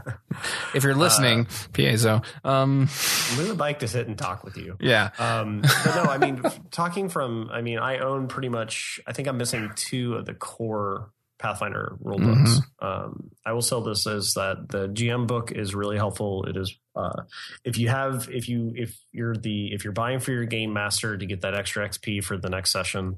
First, uh, you should be buying him pizza and washing his car instead. Yes, you should be doing that, uh, or or buying him his favorite him or his or her favorite video game. Um, or Steam. I will accept Steam gift cards. I, I, do accept Steam gift cards. Yes. Actually, Epic Turn accepts anything. We are that desperate. No, I'm just yeah, kidding. Yeah, we, um, we, need, we need better equipment, please. Yeah, uh, no, but uh, if you're buying for your GM, the best gift, in my opinion, um, and if you're buying inside the Pathfinder, is definitely the GM guide because it is nothing but prep how to put together plots, mm-hmm. how to how to bring your players in if they completely run amok and destroy your original idea, how to bring everything back in without it without seeming like you know you're text boxing them. Yeah, um, it is it is really just a really good thing. It's like 200 pages, full color, mm. great gift. Now, GM, if you're buying for your players, which I don't know why you'd be doing this, you you maybe Stockholm syndrome, maybe they're holding you hostage. I don't know. Um, but the best thing you can do is either the advanced players guide, which introduces a whole bunch of new classes. I, I, honestly, I think I would pick the ultimates over that. Well, that's what I was going to go to next. Yeah. Is any of the ultimates for each like if player if you good. know you have a cleric who loves playing a cleric, buy him the ultimate book. I forget, is it ultimate, ultimate magic? Is it is, it, is it under ultimate magic? I couldn't remember if that was they had one that was cleric specific or not. I guess yeah, it was ultimate, third ed. Yeah, that was third ed. You're thinking of the ultimate divines. And the, yeah, that was it. Yeah, but give them the ultimate magic. Give your give your give your fighters ultimate combat. Mm-hmm. It, it mm-hmm. really opens up what those classes can do. Agreed. Trust me, my monk loves it. Mm-hmm. But no, I'm just saying, give those gifts great gifts. So I think we're we're up. So we've gotten four pounds of books under our belt. Yeah. So now we have to pick one together. Oh God, we're gonna be here for the rest of the night. And I no no no. I figured we we pick one because we both like the fluff alone. We haven't got to play it, but we love the fluff. Okay. Iron Kingdoms. Mm, uh, I can't. I, I, can't pick it blind like that. I just can't do it, man. I oh, mean, no, that's fair. That's fair. You know, even uh, like the Warhammer one, I like. I, I, honestly like the fluff of the Warhammer universe too, mm-hmm. but I would never recommend that RPG to most people. No, that's very true. The only the only reason um, I figured the only reason I recommend Iron Kingdoms alone by itself mm-hmm. is the system is is pretty good. Yeah, but if you just, say so, just solely no, just solely on fluff. Oh no! I mean, the fluff for that world is amazing, and I will say, going back to the Warhammer Hordes things for a second, I have never read something that made me. Every time I read a warlock's flavor text behind his history, it's mm-hmm. like, oh my god, this guy's awesome! I need to go get the statue right now. Right. Yeah. Well, that, I mean, it that's was. Why I'm, that's why yeah. I'm recommending this solely on fluff. Okay, but we're not we're, we're not recommending novels, Tim. We're recommending RPGs. Sometimes I buy RPGs just just for fluff. Yeah, I know, but we're recommending RPGs. Okay. So, right. so. I'm going to put out one that we actually have both really enjoyed. And oh no, I know this one. Oh, I didn't even think of this. Cosmic uh, Cosmic Patrol. All right, I like. I it. think So, that's yeah, one. I think that's one we can agree on. I think we can. You know, and Cosmic Patrol is a great. If you have just a group of creative people who don't want to care about rules, Give this is the system for them. um, you know, if you have people who need the rules to get them to play, okay, walk away. Just walk away with your hands up in the air, crying out to the gods why. But you if know, you, if you have the creative people, grab yourself some poker chips, mhm, sit down, open the book, pick a character, yeah, run with it. you And just here's the thing: you just flip to a random page, you find a random character. It don't matter. Yeah, here's here's the thing. We'll tell you this right now. We even here at Epic Turn, we still don't play by all the rules of Cosmic Control because it's more fun that way. It's it's a it's a group storytelling experience. more so than a character advancement RPG. I think there is optional rules where it's possible to level a character, but who cares? You don't. You, you, they never live that long. No, no, live to the end of the adventure, and sometimes not even then. Sometimes, um, Please, please see, please see Ryan's character, the traveling salesman, going into the orc camp, mm, oh yeah, the space art camp. no, no, no. He went onto the spaceship. That's what it was.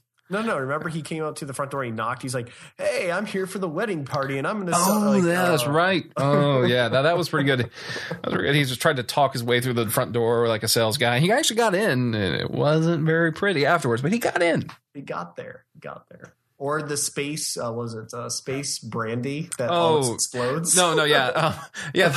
The first session of the first game, I said, I said, I go get my bottle of Vesuvian brandy out of my out, my commemorative bottle, and I light it, and it throws and it explodes with the force of dynamite. And so now Vesuvian brandy, that's highly explosive, is a recurring character in all of our, all every of our character games. somehow has. It's, it shows it's shown up every game, and not by me. Yeah, it's by everybody. Yes, Like they pull out a bottle. yeah, it's like Plot somehow. point, plot point. Yeah. it's a bottle of Vesuvian brandy. Oh, the worst time was actually when we were going into the ice fortress and we were in the basement of the uh, like and we're in the kitchen for the wedding and and Dave plays a plot point. He's like, and there are casks of Vesuvian brandy, and of course they get set on fire and melt out the floor of the entire level of the ice castle. that was that was fantastic. Yes, that one that was epic. So anyway, so yeah, so the agreed upon fifth RPG is going to be Cosmic Patrol, Cosmic Patrol. and those books are so small you just need to go get them all. yeah, it's like it's like forty bucks to buy everything. It's Yes, really nice. and- it's from and- Catalyst Games. Check them out. Yeah, and if you like, and it, it well, and we never actually said this, but it is a pulp sci-fi, like 1950s Buck Rogers style type thing, where you're all pseudo sciency sounding words, and it doesn't make any sense. But who cares? Giant robot with brains. Done. Done. We can walk. We can drop the mic. Boom. So Yeah. on the fourth day of Epic Turn, Okay. On the fourth day of Epic Turn. the power Turn. went out, and we sat down to to the 4X game of Eclipse. You're just doing this to like give me oh. something to say. No, uh, no, actually, I'm not because I, I find these style games some of the best times I've ever had. Risk, I've always had a really good time with. No, I, I don't know if Risk is not No, a no. 4X game. No, it's not. But hold on, I'm. It's it's like a it. 1X game. It's it is, but I'm leading into it. Okay. Now, Uh, now I think it's important that we preface like we need to pause right now. Okay. What the hell is 4X? Uh, explore, exterminate, expand, and exploit. No, you forgot. Uh, you forgot experiment. Oh, an experiment. Yeah. Sorry. Yeah. So you had five X's. So you said one twice or something. Uh, 'Cause- I think I might have missed missaid one of them. So it's but anyway. explore, exterminate, experiment, experiment, and, ex- and, and, and ex- exploit. and exp- yeah, something like yeah. that. Anyway, we'll, we'll no, post. expand, expand. Expand, yeah, That's it. Mm. So the the what it is is you're expanding your control. You're exploring regions and discovering stuff. You're experimenting and having a tech tree where you get, get unlock new abilities, and uh, you exterminate, which means you get to fight things and kill them. Yes, because nothing better than taking your starships and blowing other stuff up. Just saying. Yeah, But no, um, so yeah, and most of these it. are space themed. Yes. So I'm I'm leaning into it. So Mhm. from Risk, Axis and Allies. Uh, another one because you can actually research tech trees. You do expand your empires. You are exploring all that. To what I'm actually getting to, which is Eclipse. Yeah, pretty cool, I- pretty there- cool 'cause game I from know- all I know accounts. which one you're- I know which one you're going with. Yeah, yeah. but I love Eclipse. It it's a little bit to get into in terms of setup, digesting the rules. There's a lot to it, but it is one of the best 4xy kind of board games I've ever played. Yeah. Uh, next to your actual suggestion, which you know I haven't got to play the new edition, so I'm a little excited to Okay. finally get to try out third. Yeah. But I like it because Mhm. Well, well tell, tell everyone what it is. Eclipse. I've already said Eclipse. Oh, well, I'll sum up mine. Oh, well, you get to yours. Okay. Well, you finish up. Go. I'll, I'll, I'll just shut up. No, I can I just mean, sleep through this one. I don't know. All right, but I, I don't know. I, f- I find Eclipse to be one of the just. The sad part is when you start talking about yours. Well, just go, just go. Just go. Okay. So mine is the pentacle of the 4X board game genre. Oh come on, that is not even close to true. Are you sure about that?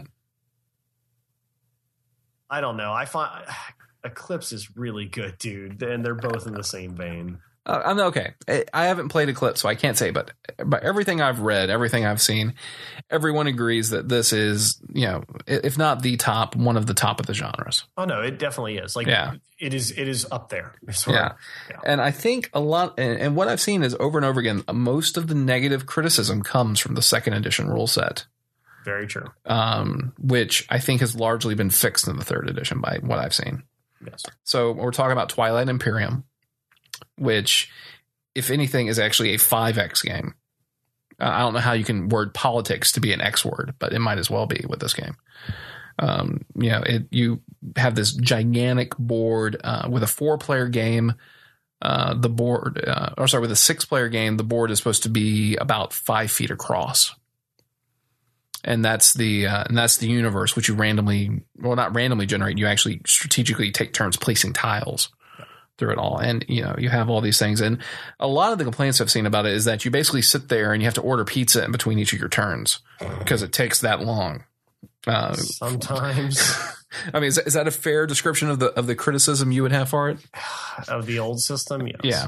Um, and what we saw with the third edition is you probably are only going to have two to five minutes before you're doing something again at most. Even if somebody's sitting there like staring at his board, drooling, trying to figure out what he's going to do next.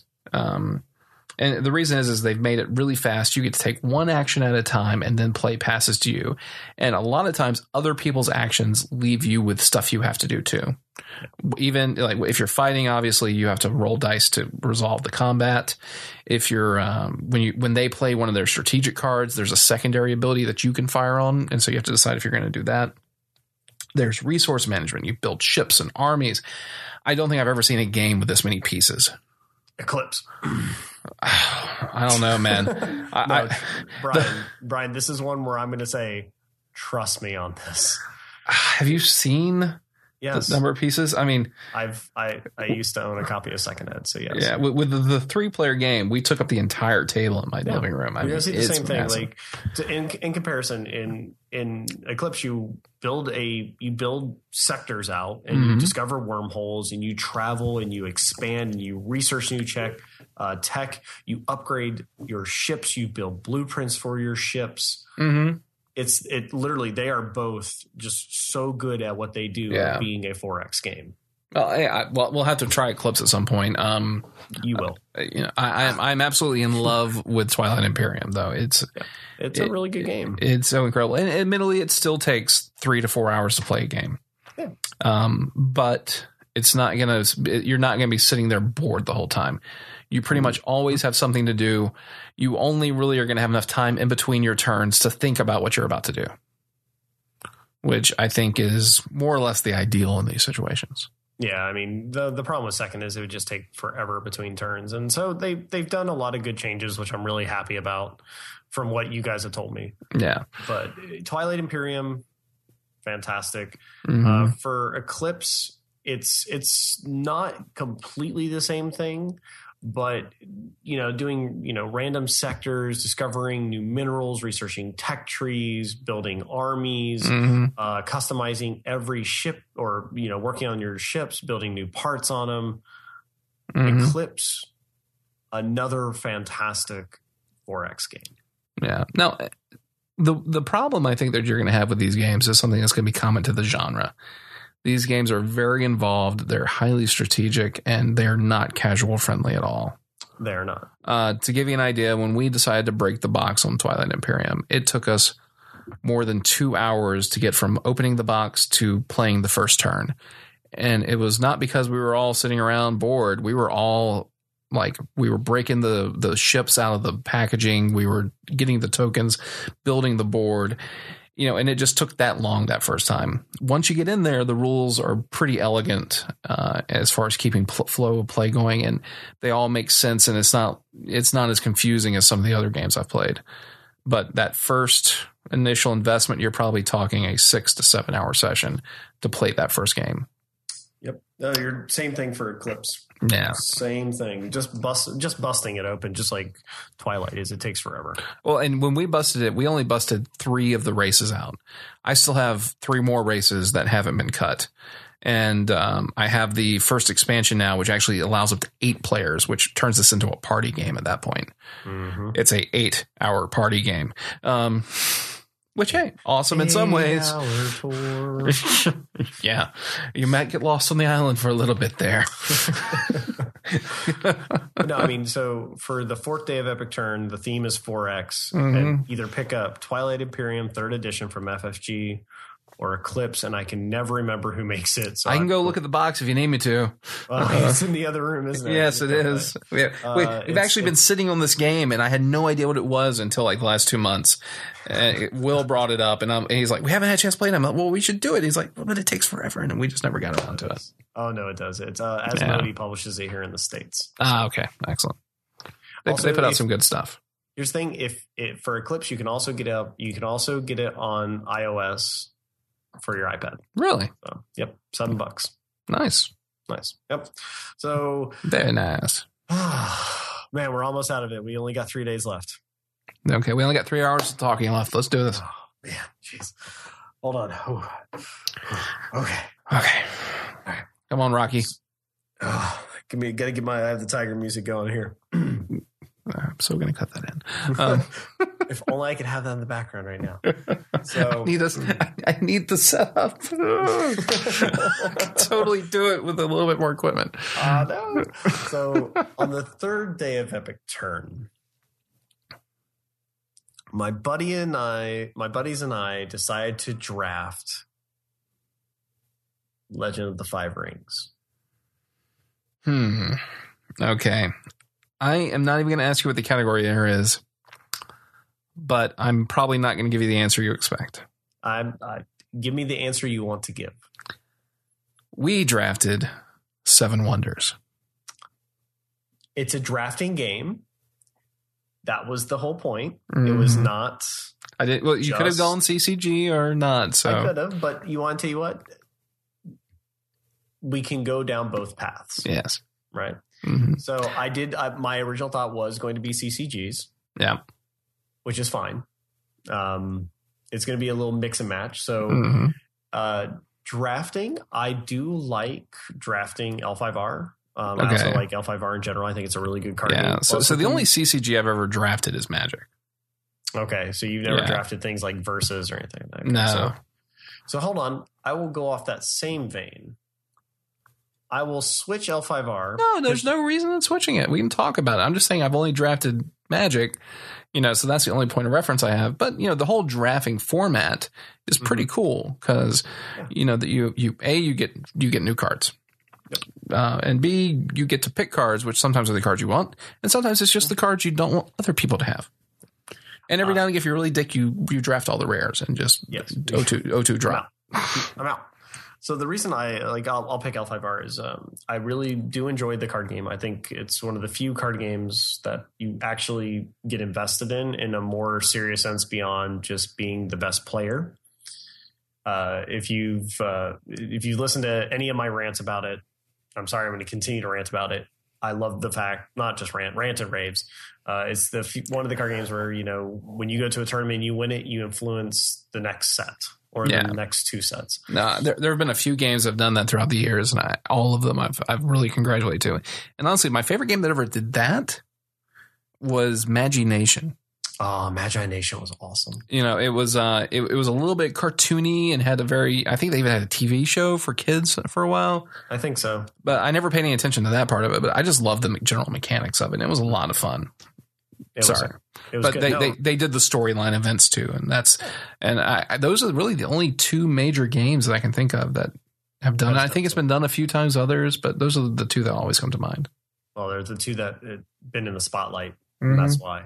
Um, but the the reason I like drafting it is because you essentially what, what it gets down to is you're just drafting what it seems like is a bunch of Ronin because you're you're going to have to take from every clan. Yeah, And so you're getting to finally play with some of those mechanics that you would never really do in deck building. And hmm. that's why I like it. Cause it's like this crane player, these, these cranes would never be with these mantises. But you know what? These two mechanics synergize so well.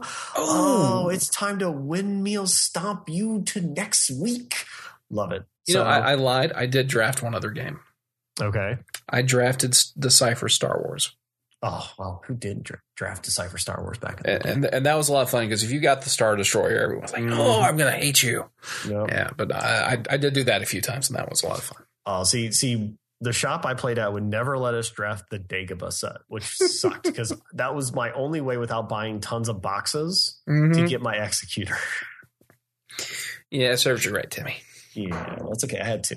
Anyway, so It's it's like you're getting that foil planeswalker when you draft Magic. I'm out. yeah. Well, I'm done. I don't care what color I was drafting. This is mine. Well, no, no. If you ever, if you ever drafted, if okay, if we were to go back in time and we were to draft Decipher Star Wars, if you ever cracked a pack that had Yoda, Son of Skywalker, Execute, you're like, I'm out, I'm done. Goodbye. Well, see, I, I didn't. I, I didn't play into in the Dagobah set. I don't think. I played in New Hope and uh, Hoth. Oh wow, you didn't get to the brokenness that was the Yeah. Skywalker four string. Yeah, no, I didn't see that, but I, I I did. You know, they had the the big Star Destroyers there in those first two sets, and Yep. um, drafting one of those was a very powerful card in those in those in those tournaments. Again, I'm out. Yeah, you, it, it was like you drafted Vader with his lightsaber. Mm-hmm. Yeah, Yep. yeah, I remember. Mhm. Oh, I remember. Yeah, so again, back to the the topic drafting. That would be like if you had eight friends and you could sit around and draft. I would say because of the new edition rules from AEG coming out very very soon. L5R. and not to mention you can meet them in Disney this year and draft there. Oh, Epic Turn might be going to Disney in May, or at least one of us is. I see how it is. You ain't gonna take me with you. Like, no, I'm just gonna go to Disney. There will be lots. There will be many episodes of. So Tim, what'd you do this week? L5R. What do you mean L5R? I've done nothing but play Crane for seven hours.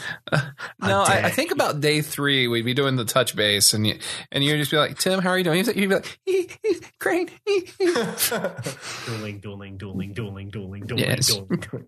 Anyway, so I'm sorry. So you picked Seven Wonders, which is a drafting board game. Right. It's basically you take the you take the whole drafting format of a tournament, and you make that the the chief mechanic of the game. Mm-hmm. and it's it's all about collecting enough victory points to be the guy at the top of the at, with the most of them at the end. And there's military victory points. There's wonder building, you know, because you're building like the Great Pyramids if you're playing Egypt, right?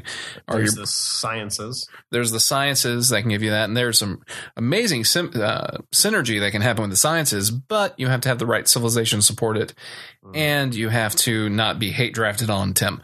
Um, sorry. I, I I don't know what you're talking about. Oh no, no, yeah. Uh, I love sitting down and playing this game after asking after asking people if they know what the word hate drafting means, and they say, I "What?"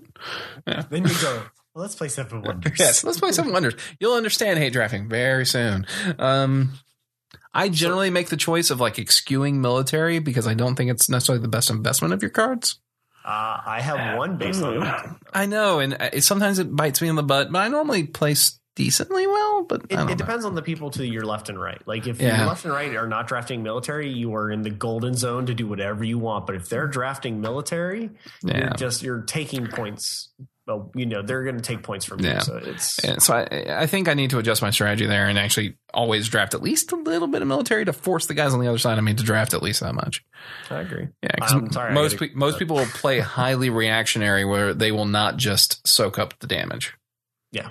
Um, but you know, so there, and there's a lot of different races now, and they've added some great mechanics in the new expansions where you have leaders where you can play like Julius Caesar or some of these other great historical figures, and they have special Cleopatra effects. Yeah, Alexander, the Great, and just Genghis on and on and on. There's Yeah. there's a whole deck of them. Basically, go play Civilization Five. Or sorry, Civilization Four, and all those leaders are probably in the is in Uh, the well, and a lot of other ones, and you know that you probably you're like, who the hell is this from history? Because I didn't pay attention to History 101. um, or you're the history buff going, oh my god, exactly. Yeah, it'll be one of the two. Either way, you're always like, oh, he's in a toga.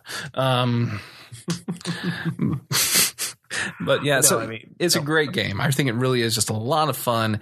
Um, I one of my favorite times of seeing that game. I was actually in Atlanta at this little diner, great diner. They I, I don't know how. I think they have the refrigerator from from the diner in Euphoria and um not Euphoria, um Eureka.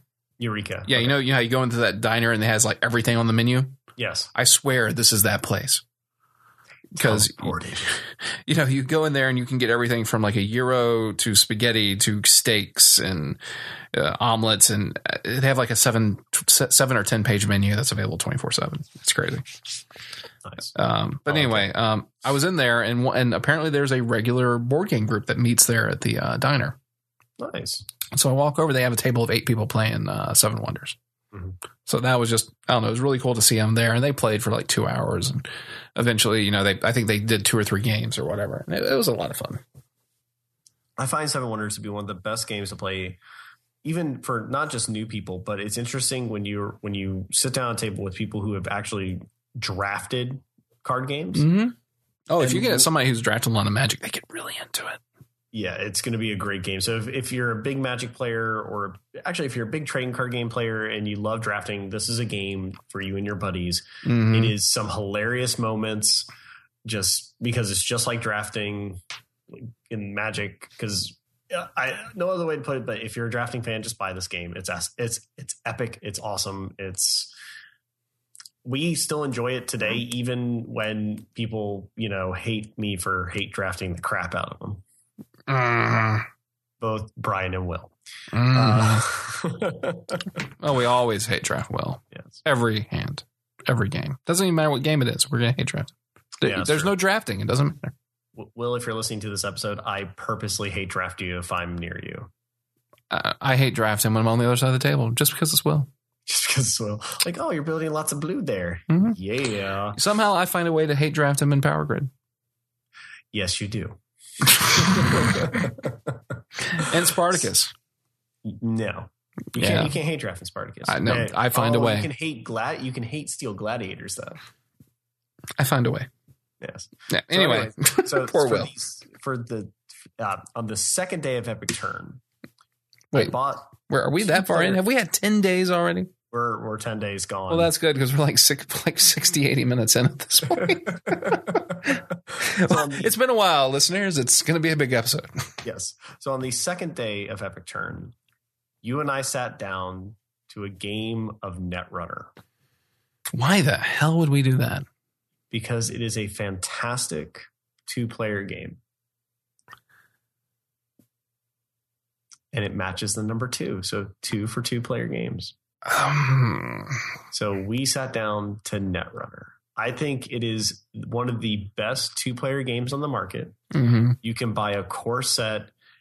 You each can build your own corp deck and your own runner deck, and you can have just straight battling fun. It's a lot of fun. It's actually one of the biggest properties in my, I mean, in my opinion, just from seeing it, one of the newest, hottest, biggest properties in FFG's lineup. They have knocked this out of the park. They have fixed a lot of the problems I had with the living system. I mean, with the living card game system, uh, Mhm. they even are Which you can introducing- refer back to like episode two or three to hear us gripe about that some. just rant, rant, rant, rant Yeah. on that system. Mhm. Um, and they introduced it an actual way to do a draft format with your own cards. So Hmm. Netrunner I think Yeah. it's the best two player game I think you can get for you and your buddy. Yeah, unfortunately, like the t- couple of times we've played, I, I didn't really understand what was going on a whole lot, and I didn't have my own cards, so I was playing with yours. And um, I, I really have thought several times that this would be a game to sit down and actually try to figure out how to play well, because everyone seems to love it. Um, the reviews are all good. The I actually saw a, a big group at the Foundry the other night uh, playing. Um, Netrunner Playing- yeah, yeah, playing Netrunner. Yeah, it was Tuesday night. We were in there playing Warm WarmaHordes. Oh God, I hate that name. Um, I just hate. I think you just hate pronouncing it. It's just yes, easy. yes. I feel like I'm going to say something dirty. Um, oh, it is dirty. it's a daddy, daddy hawk. Um, you know, so. I, but there was a big group in there. They were all playing. And they they were having a blast, and, and, and we were hearing them really just geek out about deck building strategies and stuff for about twenty minutes after they were done playing. And it was it was great over here, and it was a lot of fun. But I don't know. I mean, when I played in that little bitty game, it's like this could be cool, but I don't know what the heck's going on. I don't know. Leap. Could Um, Sorry. but no, I mean it's it's very true. It, it is a it is a customizable game. So there, I mean, you can buy the core set and have a lot of fun. Uh, when I I brought it down to Florida to play with uh, other brother Brian, and we had a lot of fun. We tried each runner out. We tried each corp out. We each tried different sides. So we we really sat down and went through the whole thing. And it was a lot of fun. And even if you're, I would say, even if you're not into deck builders, this is something that might get you into it. I know a lot of people have played it and it, they just went overboard. They bought all the data packs. They mm-hmm. got really, really into it. So for me, uh, this is the a great two player game for you and your buddy. You know, you and your significant other that you can play on Christmas or Hanukkah or any Kwanzaa. holiday, Kwanzaa, Ramadan, whatever. Any holiday you can play this on. It doesn't even have to be a holiday, but this is a great. This is a great gift Can't forget you. annual. Yeah, Yeah, of course I can't forget. Will trust me. Yeah, not me Um, either. But, but this is a gift that, just in my opinion, is great for two people. Yeah. Okay. So two player games kind of suck as a category for me. That's that's sad. Now, do I have to pick a game that is, is exclusively two players or one that I just think makes a great two player experience? The object is a two player two player game. Technically, Netrunner, you could play that multiplayer. I think. Yeah. So no, go for it. What do you think is a awesome two player experience? So I'm going to pick an oddball category here. It's a game we've talked about before. Go figure. Go figure. Um, but to me, this game Mhm. feels when you have two players, it feels like a odd game of chess. Oh, I know where you're going. and because it's very much back and forth, counter and counter move, um, you know, and it's you know, or move and counter move, I guess, and it's just a, it's a lot of fun. There's resource management, there's uh, control in the board, and at I really like playing three and four game, player games with it. A lot of fun, and it's a completely different experience. But Mhm. at two players, this is a game that scales down into a complicated game of chess. Yes. Uh, is it? Does it have green objects in it? It does have shiny green, glowing objects in it, and it's I named Spyrium. Oh, I love that game. Yeah, and yeah, this is one we've actually played against each other, Mhm. and um, you know, this I I- I really think that uh, as a two player experience, it holds up incredibly well. Mm-hmm. Unlike most four player games when you scale them down. No, I, I full heartedly agree. Yeah. I think it's I think it's amazing two player game. hmm So another great one. It, it, I think that's also an Asmodee product, isn't it? it is an Os- Asmodee product. I mean, one of my big things I liked about it was, I mean, you've already said it, but I'm going to reiterate it.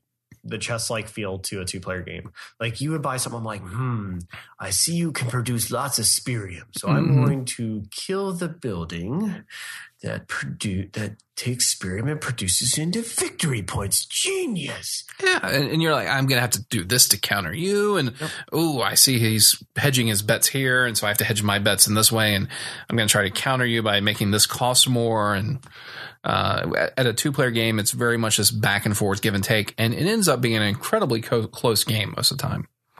Uh, when you're doing a two player, I mean, ev up until like the very end, you can be within five points of each other. Yeah. which It's for a very close game. yeah for a victory track game, I, I think that's kind of rare a lot of times. Oh, very much so. Yeah. So yeah, Spyrium. Spyrium. Yeah. So there's your two player games for you and uh, whoever else you want to torture.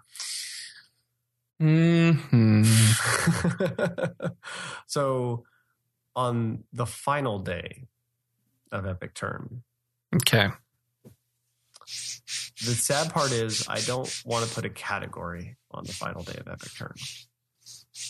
Because the final day of Epic Turn should be just to have fun with your friends and to enjoy the hobby. So fun games. No, not just fun games, just have fun. Because you already got 11 days of gifts. No, no, but you gotta have you gotta have something to have fun with on the last day. Okay, something to have fun with. If I, okay, Sorry, I'm talking way. to my hands audience. You probably hear my hands hitting my legs.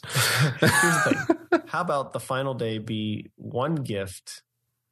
To rule them all. Yeah, Right. the one, the, the the the big gift for you.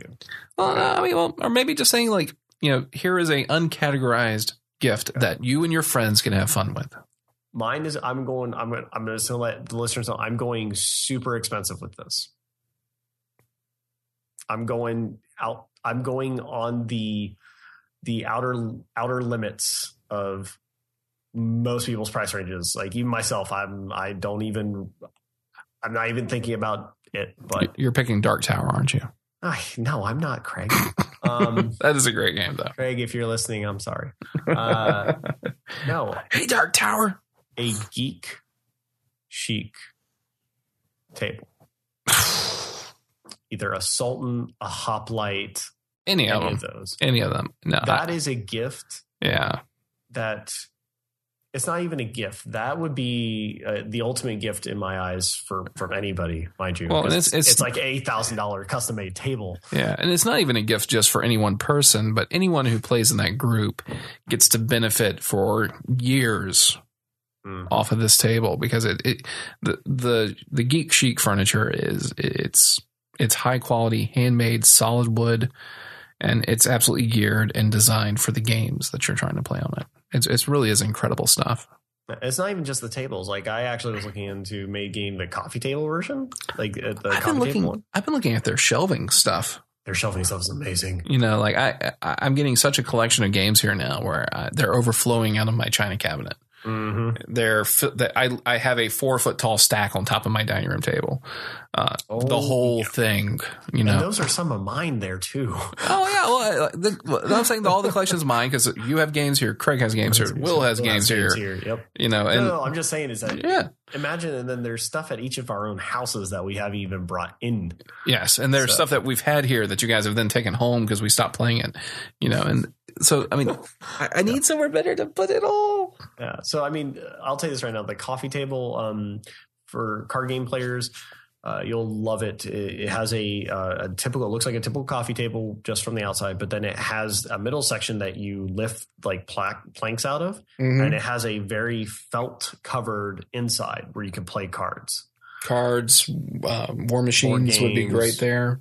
Uh, it's too small for Warmachine. Oh well, you know, what I'm saying like, well, maybe not for the coffee table version, but for some, Yeah. some the bigger ones, they have a bigger Oh, version yeah. that's the same way. The the Sultan does the same thing. Yeah, I think the Hoplite does too.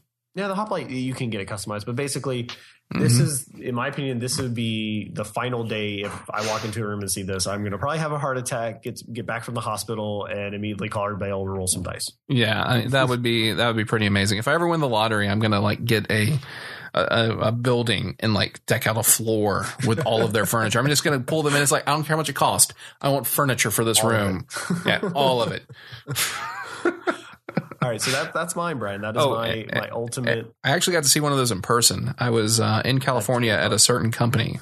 Well, no, I got to see the ones at Gen Con, but I was in California at a certain company's uh, headquarters, and I they know this is- and they had uh, they had a library, and their their company library has all these different books and everything else in there. Um, all the things from you know programming books to you know Pathfinder third you know and and D and D three five to and tons of different stuff. All all the whole gambit, and they had one of like the mid grade tables there in the middle of the library that you could use to play at. Mm, that's insane. Yeah, so yeah, but it was it's absolutely gorgeous furniture.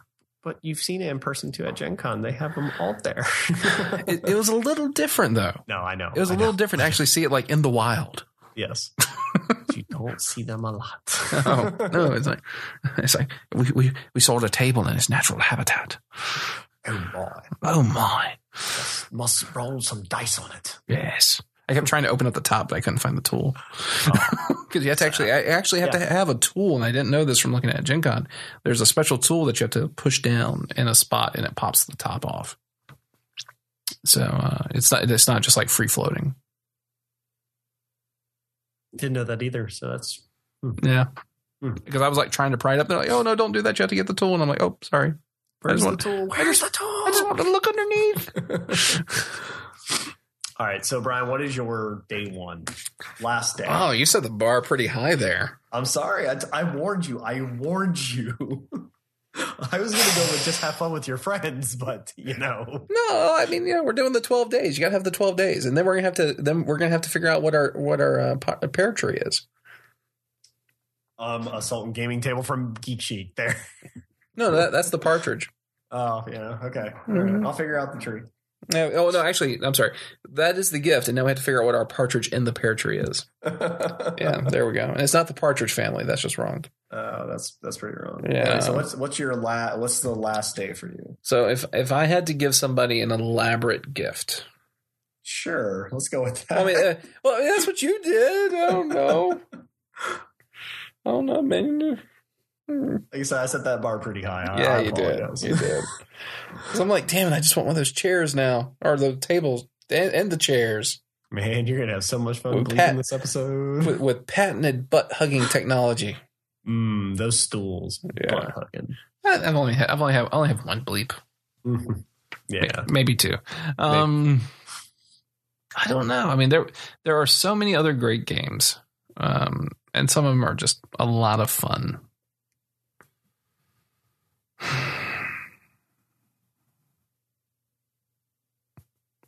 I guess I can't cop out and do like winning a lottery ticket, can I? No. No, you can't. You can't pop out and say you played the lottery. um. we could actually just agree on this one. Yeah, yeah. I- think I'm going to just have to agree on that one. Yeah, because I mean, you know, nothing else would quite stack up to that in my head. But uh, so geek cheek, geek chic furniture. Boom. Buy it for someone. It would be the ultimate heart attack inducing gift yeah. next to a crap ton of chocolate. Note: if you buy one for us, we will record our heart attacks and post it before we die. Um, we will not only record them, we will send you photos yes, yes. of our medical bills. no, uh, they they just make some incredible stuff. Incredible. And th- what's sad is you know we've named off all these really great games, and there are some games that I, I actually wanted to give kind of like honorable mentions because we didn't mention them at all. Okay. Um, so one honorable mention. There's your pear tree. I, I'm gonna have to say like Sentinels of the Universe. Sentinels of the Multiverse. Oh, yeah, Multiverse. My. That is one of that is some of the best player versus the board game I've ever played. I Yeah. absolutely love that mechanic. I love the Mhm. system. I love I love the fluff. I love the idea. Yeah, that was that that's a great honorable We, mention. we just didn't have a category for a fit in, but I guess if you're talking about something that you can just have a lot of fun with your friends and Mhm. beating up some supervillain, it's that one. And you know, with all the different expansions, everything they've done with it, they just they left so much room for it. It's just so some much fun. just really good game, and I, I don't think it gets talked about enough. I don't think it does. I, I definitely don't think I have at least two. I have at least two more honorable mentions. okay, okay. I'll let you finish out. So we'll do partridge and a pear tree. So you get one more. No, uh, uh, No, one more. One more. One more. okay. One more. Our, our friend of the show, Cory Young. Oh, you're taking one of mine. I oh, I can't believe this. Go he, ahead. He, he has a big weekend this weekend coming up because it's the official launch party of his game Gravwell, Escape from the Ninth Dimension. Ah, I can't believe you took this. Um, you know, and yeah, it, the guy is absolutely great. Um, we're going to have him on the show at some point in the near future, I think. But um, at least I, I hope because yeah, now now he's a big shot. He may not want to talk to us. Um, Uh, he called us out on Twitter again, so Oh, I, I'm just, just- letting you know. I I don't think know. he's. I don't think he's. I know. I'm, I'm just giving. I'm giving him a hard time, man. I'm giving him a hard time. listening to us, more call outs. Yeah, no, please, please. No, um, but yeah, uh, just great guy, and you know, we um, I, Will met him at Gen Con. Actually, I didn't get the chance, but the game itself is absolutely incredible, and I'm buying multiple copies as soon as it becomes available this weekend. Yep, it's gonna, yeah, can't, yeah. I'm I'm gonna be buying two copies myself, one for myself and one for a friend. So Yeah. that's a good honorable mention. I like it. Yeah, yeah. So my honorable mentions, I have two as well. I, I actually do have a third, but it, it doesn't fit the partridge in a pear tree. Um, so one of my honorable mentions, and it it goes with the same name. It actually no, I'm going to change that. My first honorable mention is a game you and I discovered. Mm-hmm. Well, scary, yeah. And I have got to play it. You haven't, which partially my fault. But Normally I is. think Mage Wars is an honorable mention for a two player game. Okay, because- I can say. I mean, by all accounts, it should be an absolutely incredible game, and it's an arena combat game. with custom spell books. Yes, I, I actually really think that's a neat mechanic where you you don't have a deck. You just have a spell. You have a spell book. You can play any spell in your book, hmm and there's no randomization that way. And it's that that that really leads up to pre planning by making a good spell book and awesome strategy when you're fighting in the arena. Because once you burn a spell, that's it. Yeah, So it's So- all about perfectly timing everything. yeah. So definitely a good one. I, I do want to play that um, at some point. We actually got it not this last Gen Con, but the Gen Con before. And, And I've been buying every expansion that exists. and and the fates have conspired, and we have not had a chance to sit down and play against each other. No, it's it's been one of the the bucket list items since Mhm. last year. Okay, But again, and that will be things we'll be talking about on the next episode of Epic Turn. okay, and Anyway. now for your pear tree, sir. and my pear tree. This is a game that everybody has loved who's played it. Takenoko, Okay, I have no idea what you're talking about. the panda eating game. The panda eating Why are game- you eating pandas? They're beautiful, fo- like feral creatures. They No, eat faces. I don't know. Takenoko is also from Asmodee, Yes. and it is you are playing. Um, the a Chinese emperor has gifted you, well, has gifted the Japanese emperor a panda, and the gardener is taking care of the panda and is trying to grow grow bamboo, and the panda can eat bamboo. It's a it's a unique game. Yeah, I know uh, everyone that I've talked to that has actually played it say they love it. It sounds like I don't know, very cutesy to me, which is not necessarily a bad thing. But No, it is extremely cutesy, but you know what? I, okay, uh, Jack came over and Yeah. sat down and played. At the end of it, he goes, "Where can I get a copy of this? Because I want to get it now." Okay, And what he did is he immediately went on Amazon and shipped himself a copy. that's that's awesome. I mean, that that's a pretty good testament to it. Um, He- but basically, you are. It's just a fun. You can play it in like 30 minutes to an hour and it's it has a lot of fun strategy it's kind of fun to like like take the panda around the board and munch bamboo and it is completely cutesy and i'm not really selling it as well as i probably should but it is an absolutely fun four player game mhm. of cultivating like growing bamboo and watching a panda eat it which Okay. come on right there Uh, that's pretty cool. That's pretty cool. Now, there's at least three games I want to mention just as like a lightning round. Oh jeez man I know, we, we keep- keep going We keep going. We keep going. And and these things, let's don't get into them. Let's don't even bother describing them more Okay. than more than like one sentence apiece. lightning round go Lightning round. Um, Smash Up. okay genre it's a card game where you play conflicting genres of cards together like fairy ninjas and you fight against dinosaur steampunk dinosaurs and Ah, yeah that's it that that's one it sentence that's it yeah okay no it was your turn or do you have Oh, any. Uh, Epic Spell Wars. okay that was one of my other ones yeah My uh, arena, uh, card-based arena battle game where wizards fight to the death with hilarious combos with hilarious combos and flavor text. yes Go. um uh, uh love letter Come on, need the Yeah. need the, the sentence. Gotta Okay, give them the yeah. elevator pitch. So you're trying to vie for the princess's affection by writing a letter and getting it as close to her as you can in the social hierarchy. And uh, the first person who gets her gives her three letters wins. Blood Bowl. Mm, Managing a team of uh, a fantasy football team, literally fantasy. yeah, Warhammer knights- 40k War- fantasy. well, Warhammer Fantasy. Oh, Warhammer fantasy. Yeah, sorry. fantasy, and the ability to scream "Blood Bowl" every time. You,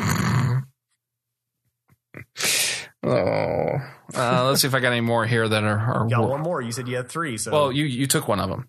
Oh, Yeah, yeah. So I'm trying to think. If there's any other lightning round mentions? Oh, excuse me. Ah, no, that would not. I mean, it's a fun game, but it's it's completely casual. All right. Well, your lightning round. Your I'm going to give you a countdown. Five, four, Mhm. three, two, one. Yeah, I'm gonna let it slide. There are so many other good games though that we could mention. Well, then fine. I'm going to give the last one. Tokaido. A gr- it is uh, the Canterbury Tales in Japan that you play with your friends. That makes no sense, but we're gonna leave it there. Good night, everybody. No, guys, these are all great gift ideas to get your your fellow gamers this year for you know birthday, any of the major holidays here at the end of the year, Yeah. or you know what, eat just out of Just the- because just birthdays, because. bar Yeah, say, out of the- out of mitzvahs, the good nature of your gamer heart. yeah, and Boom. you know you can give me day seven anytime. what was day seven again?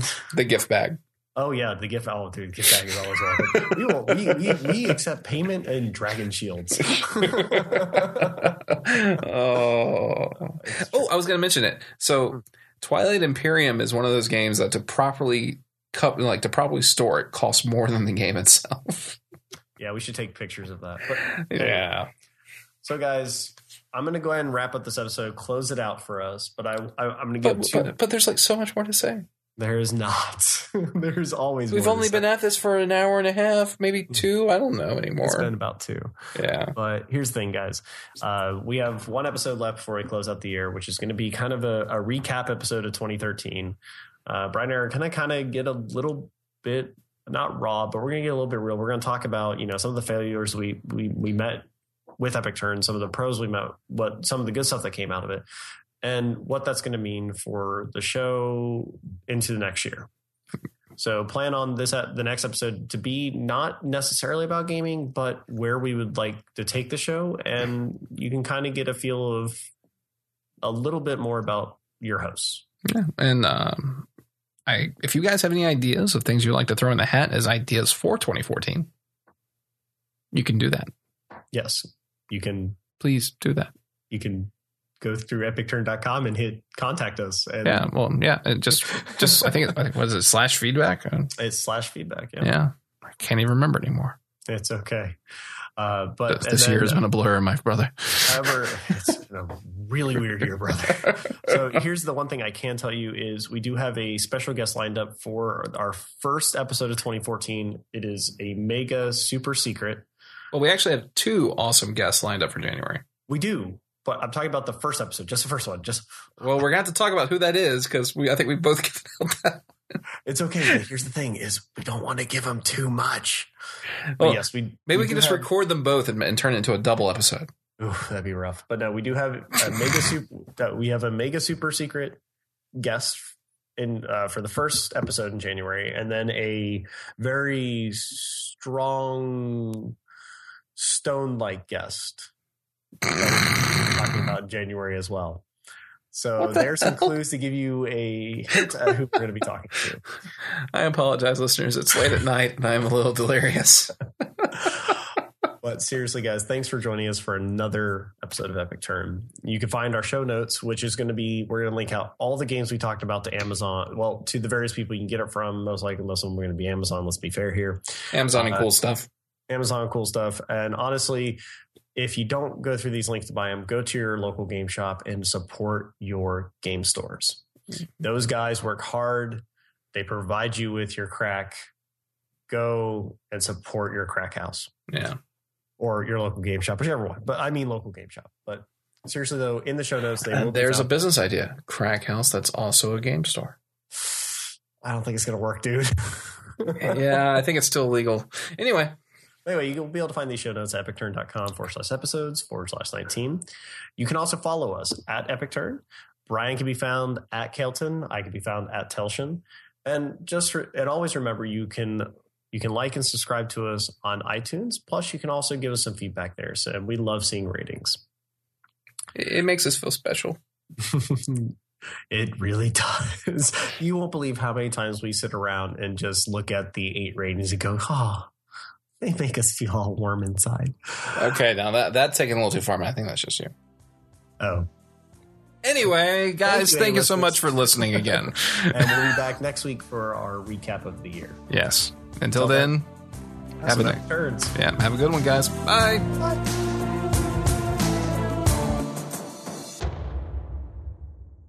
Yes. Yes. Soon, more followers. They will be our new preciouses. Holy Mm. crap. We've been doing this for two hours. I know. On that note, I'm actually going to go to bed. No, you are not allowed to sleep. We must record another episode right now. no, you can kiss my ass. On that note, I am going to bed. I don't know. I actually had a lot of fun recording this. Yeah, this was good.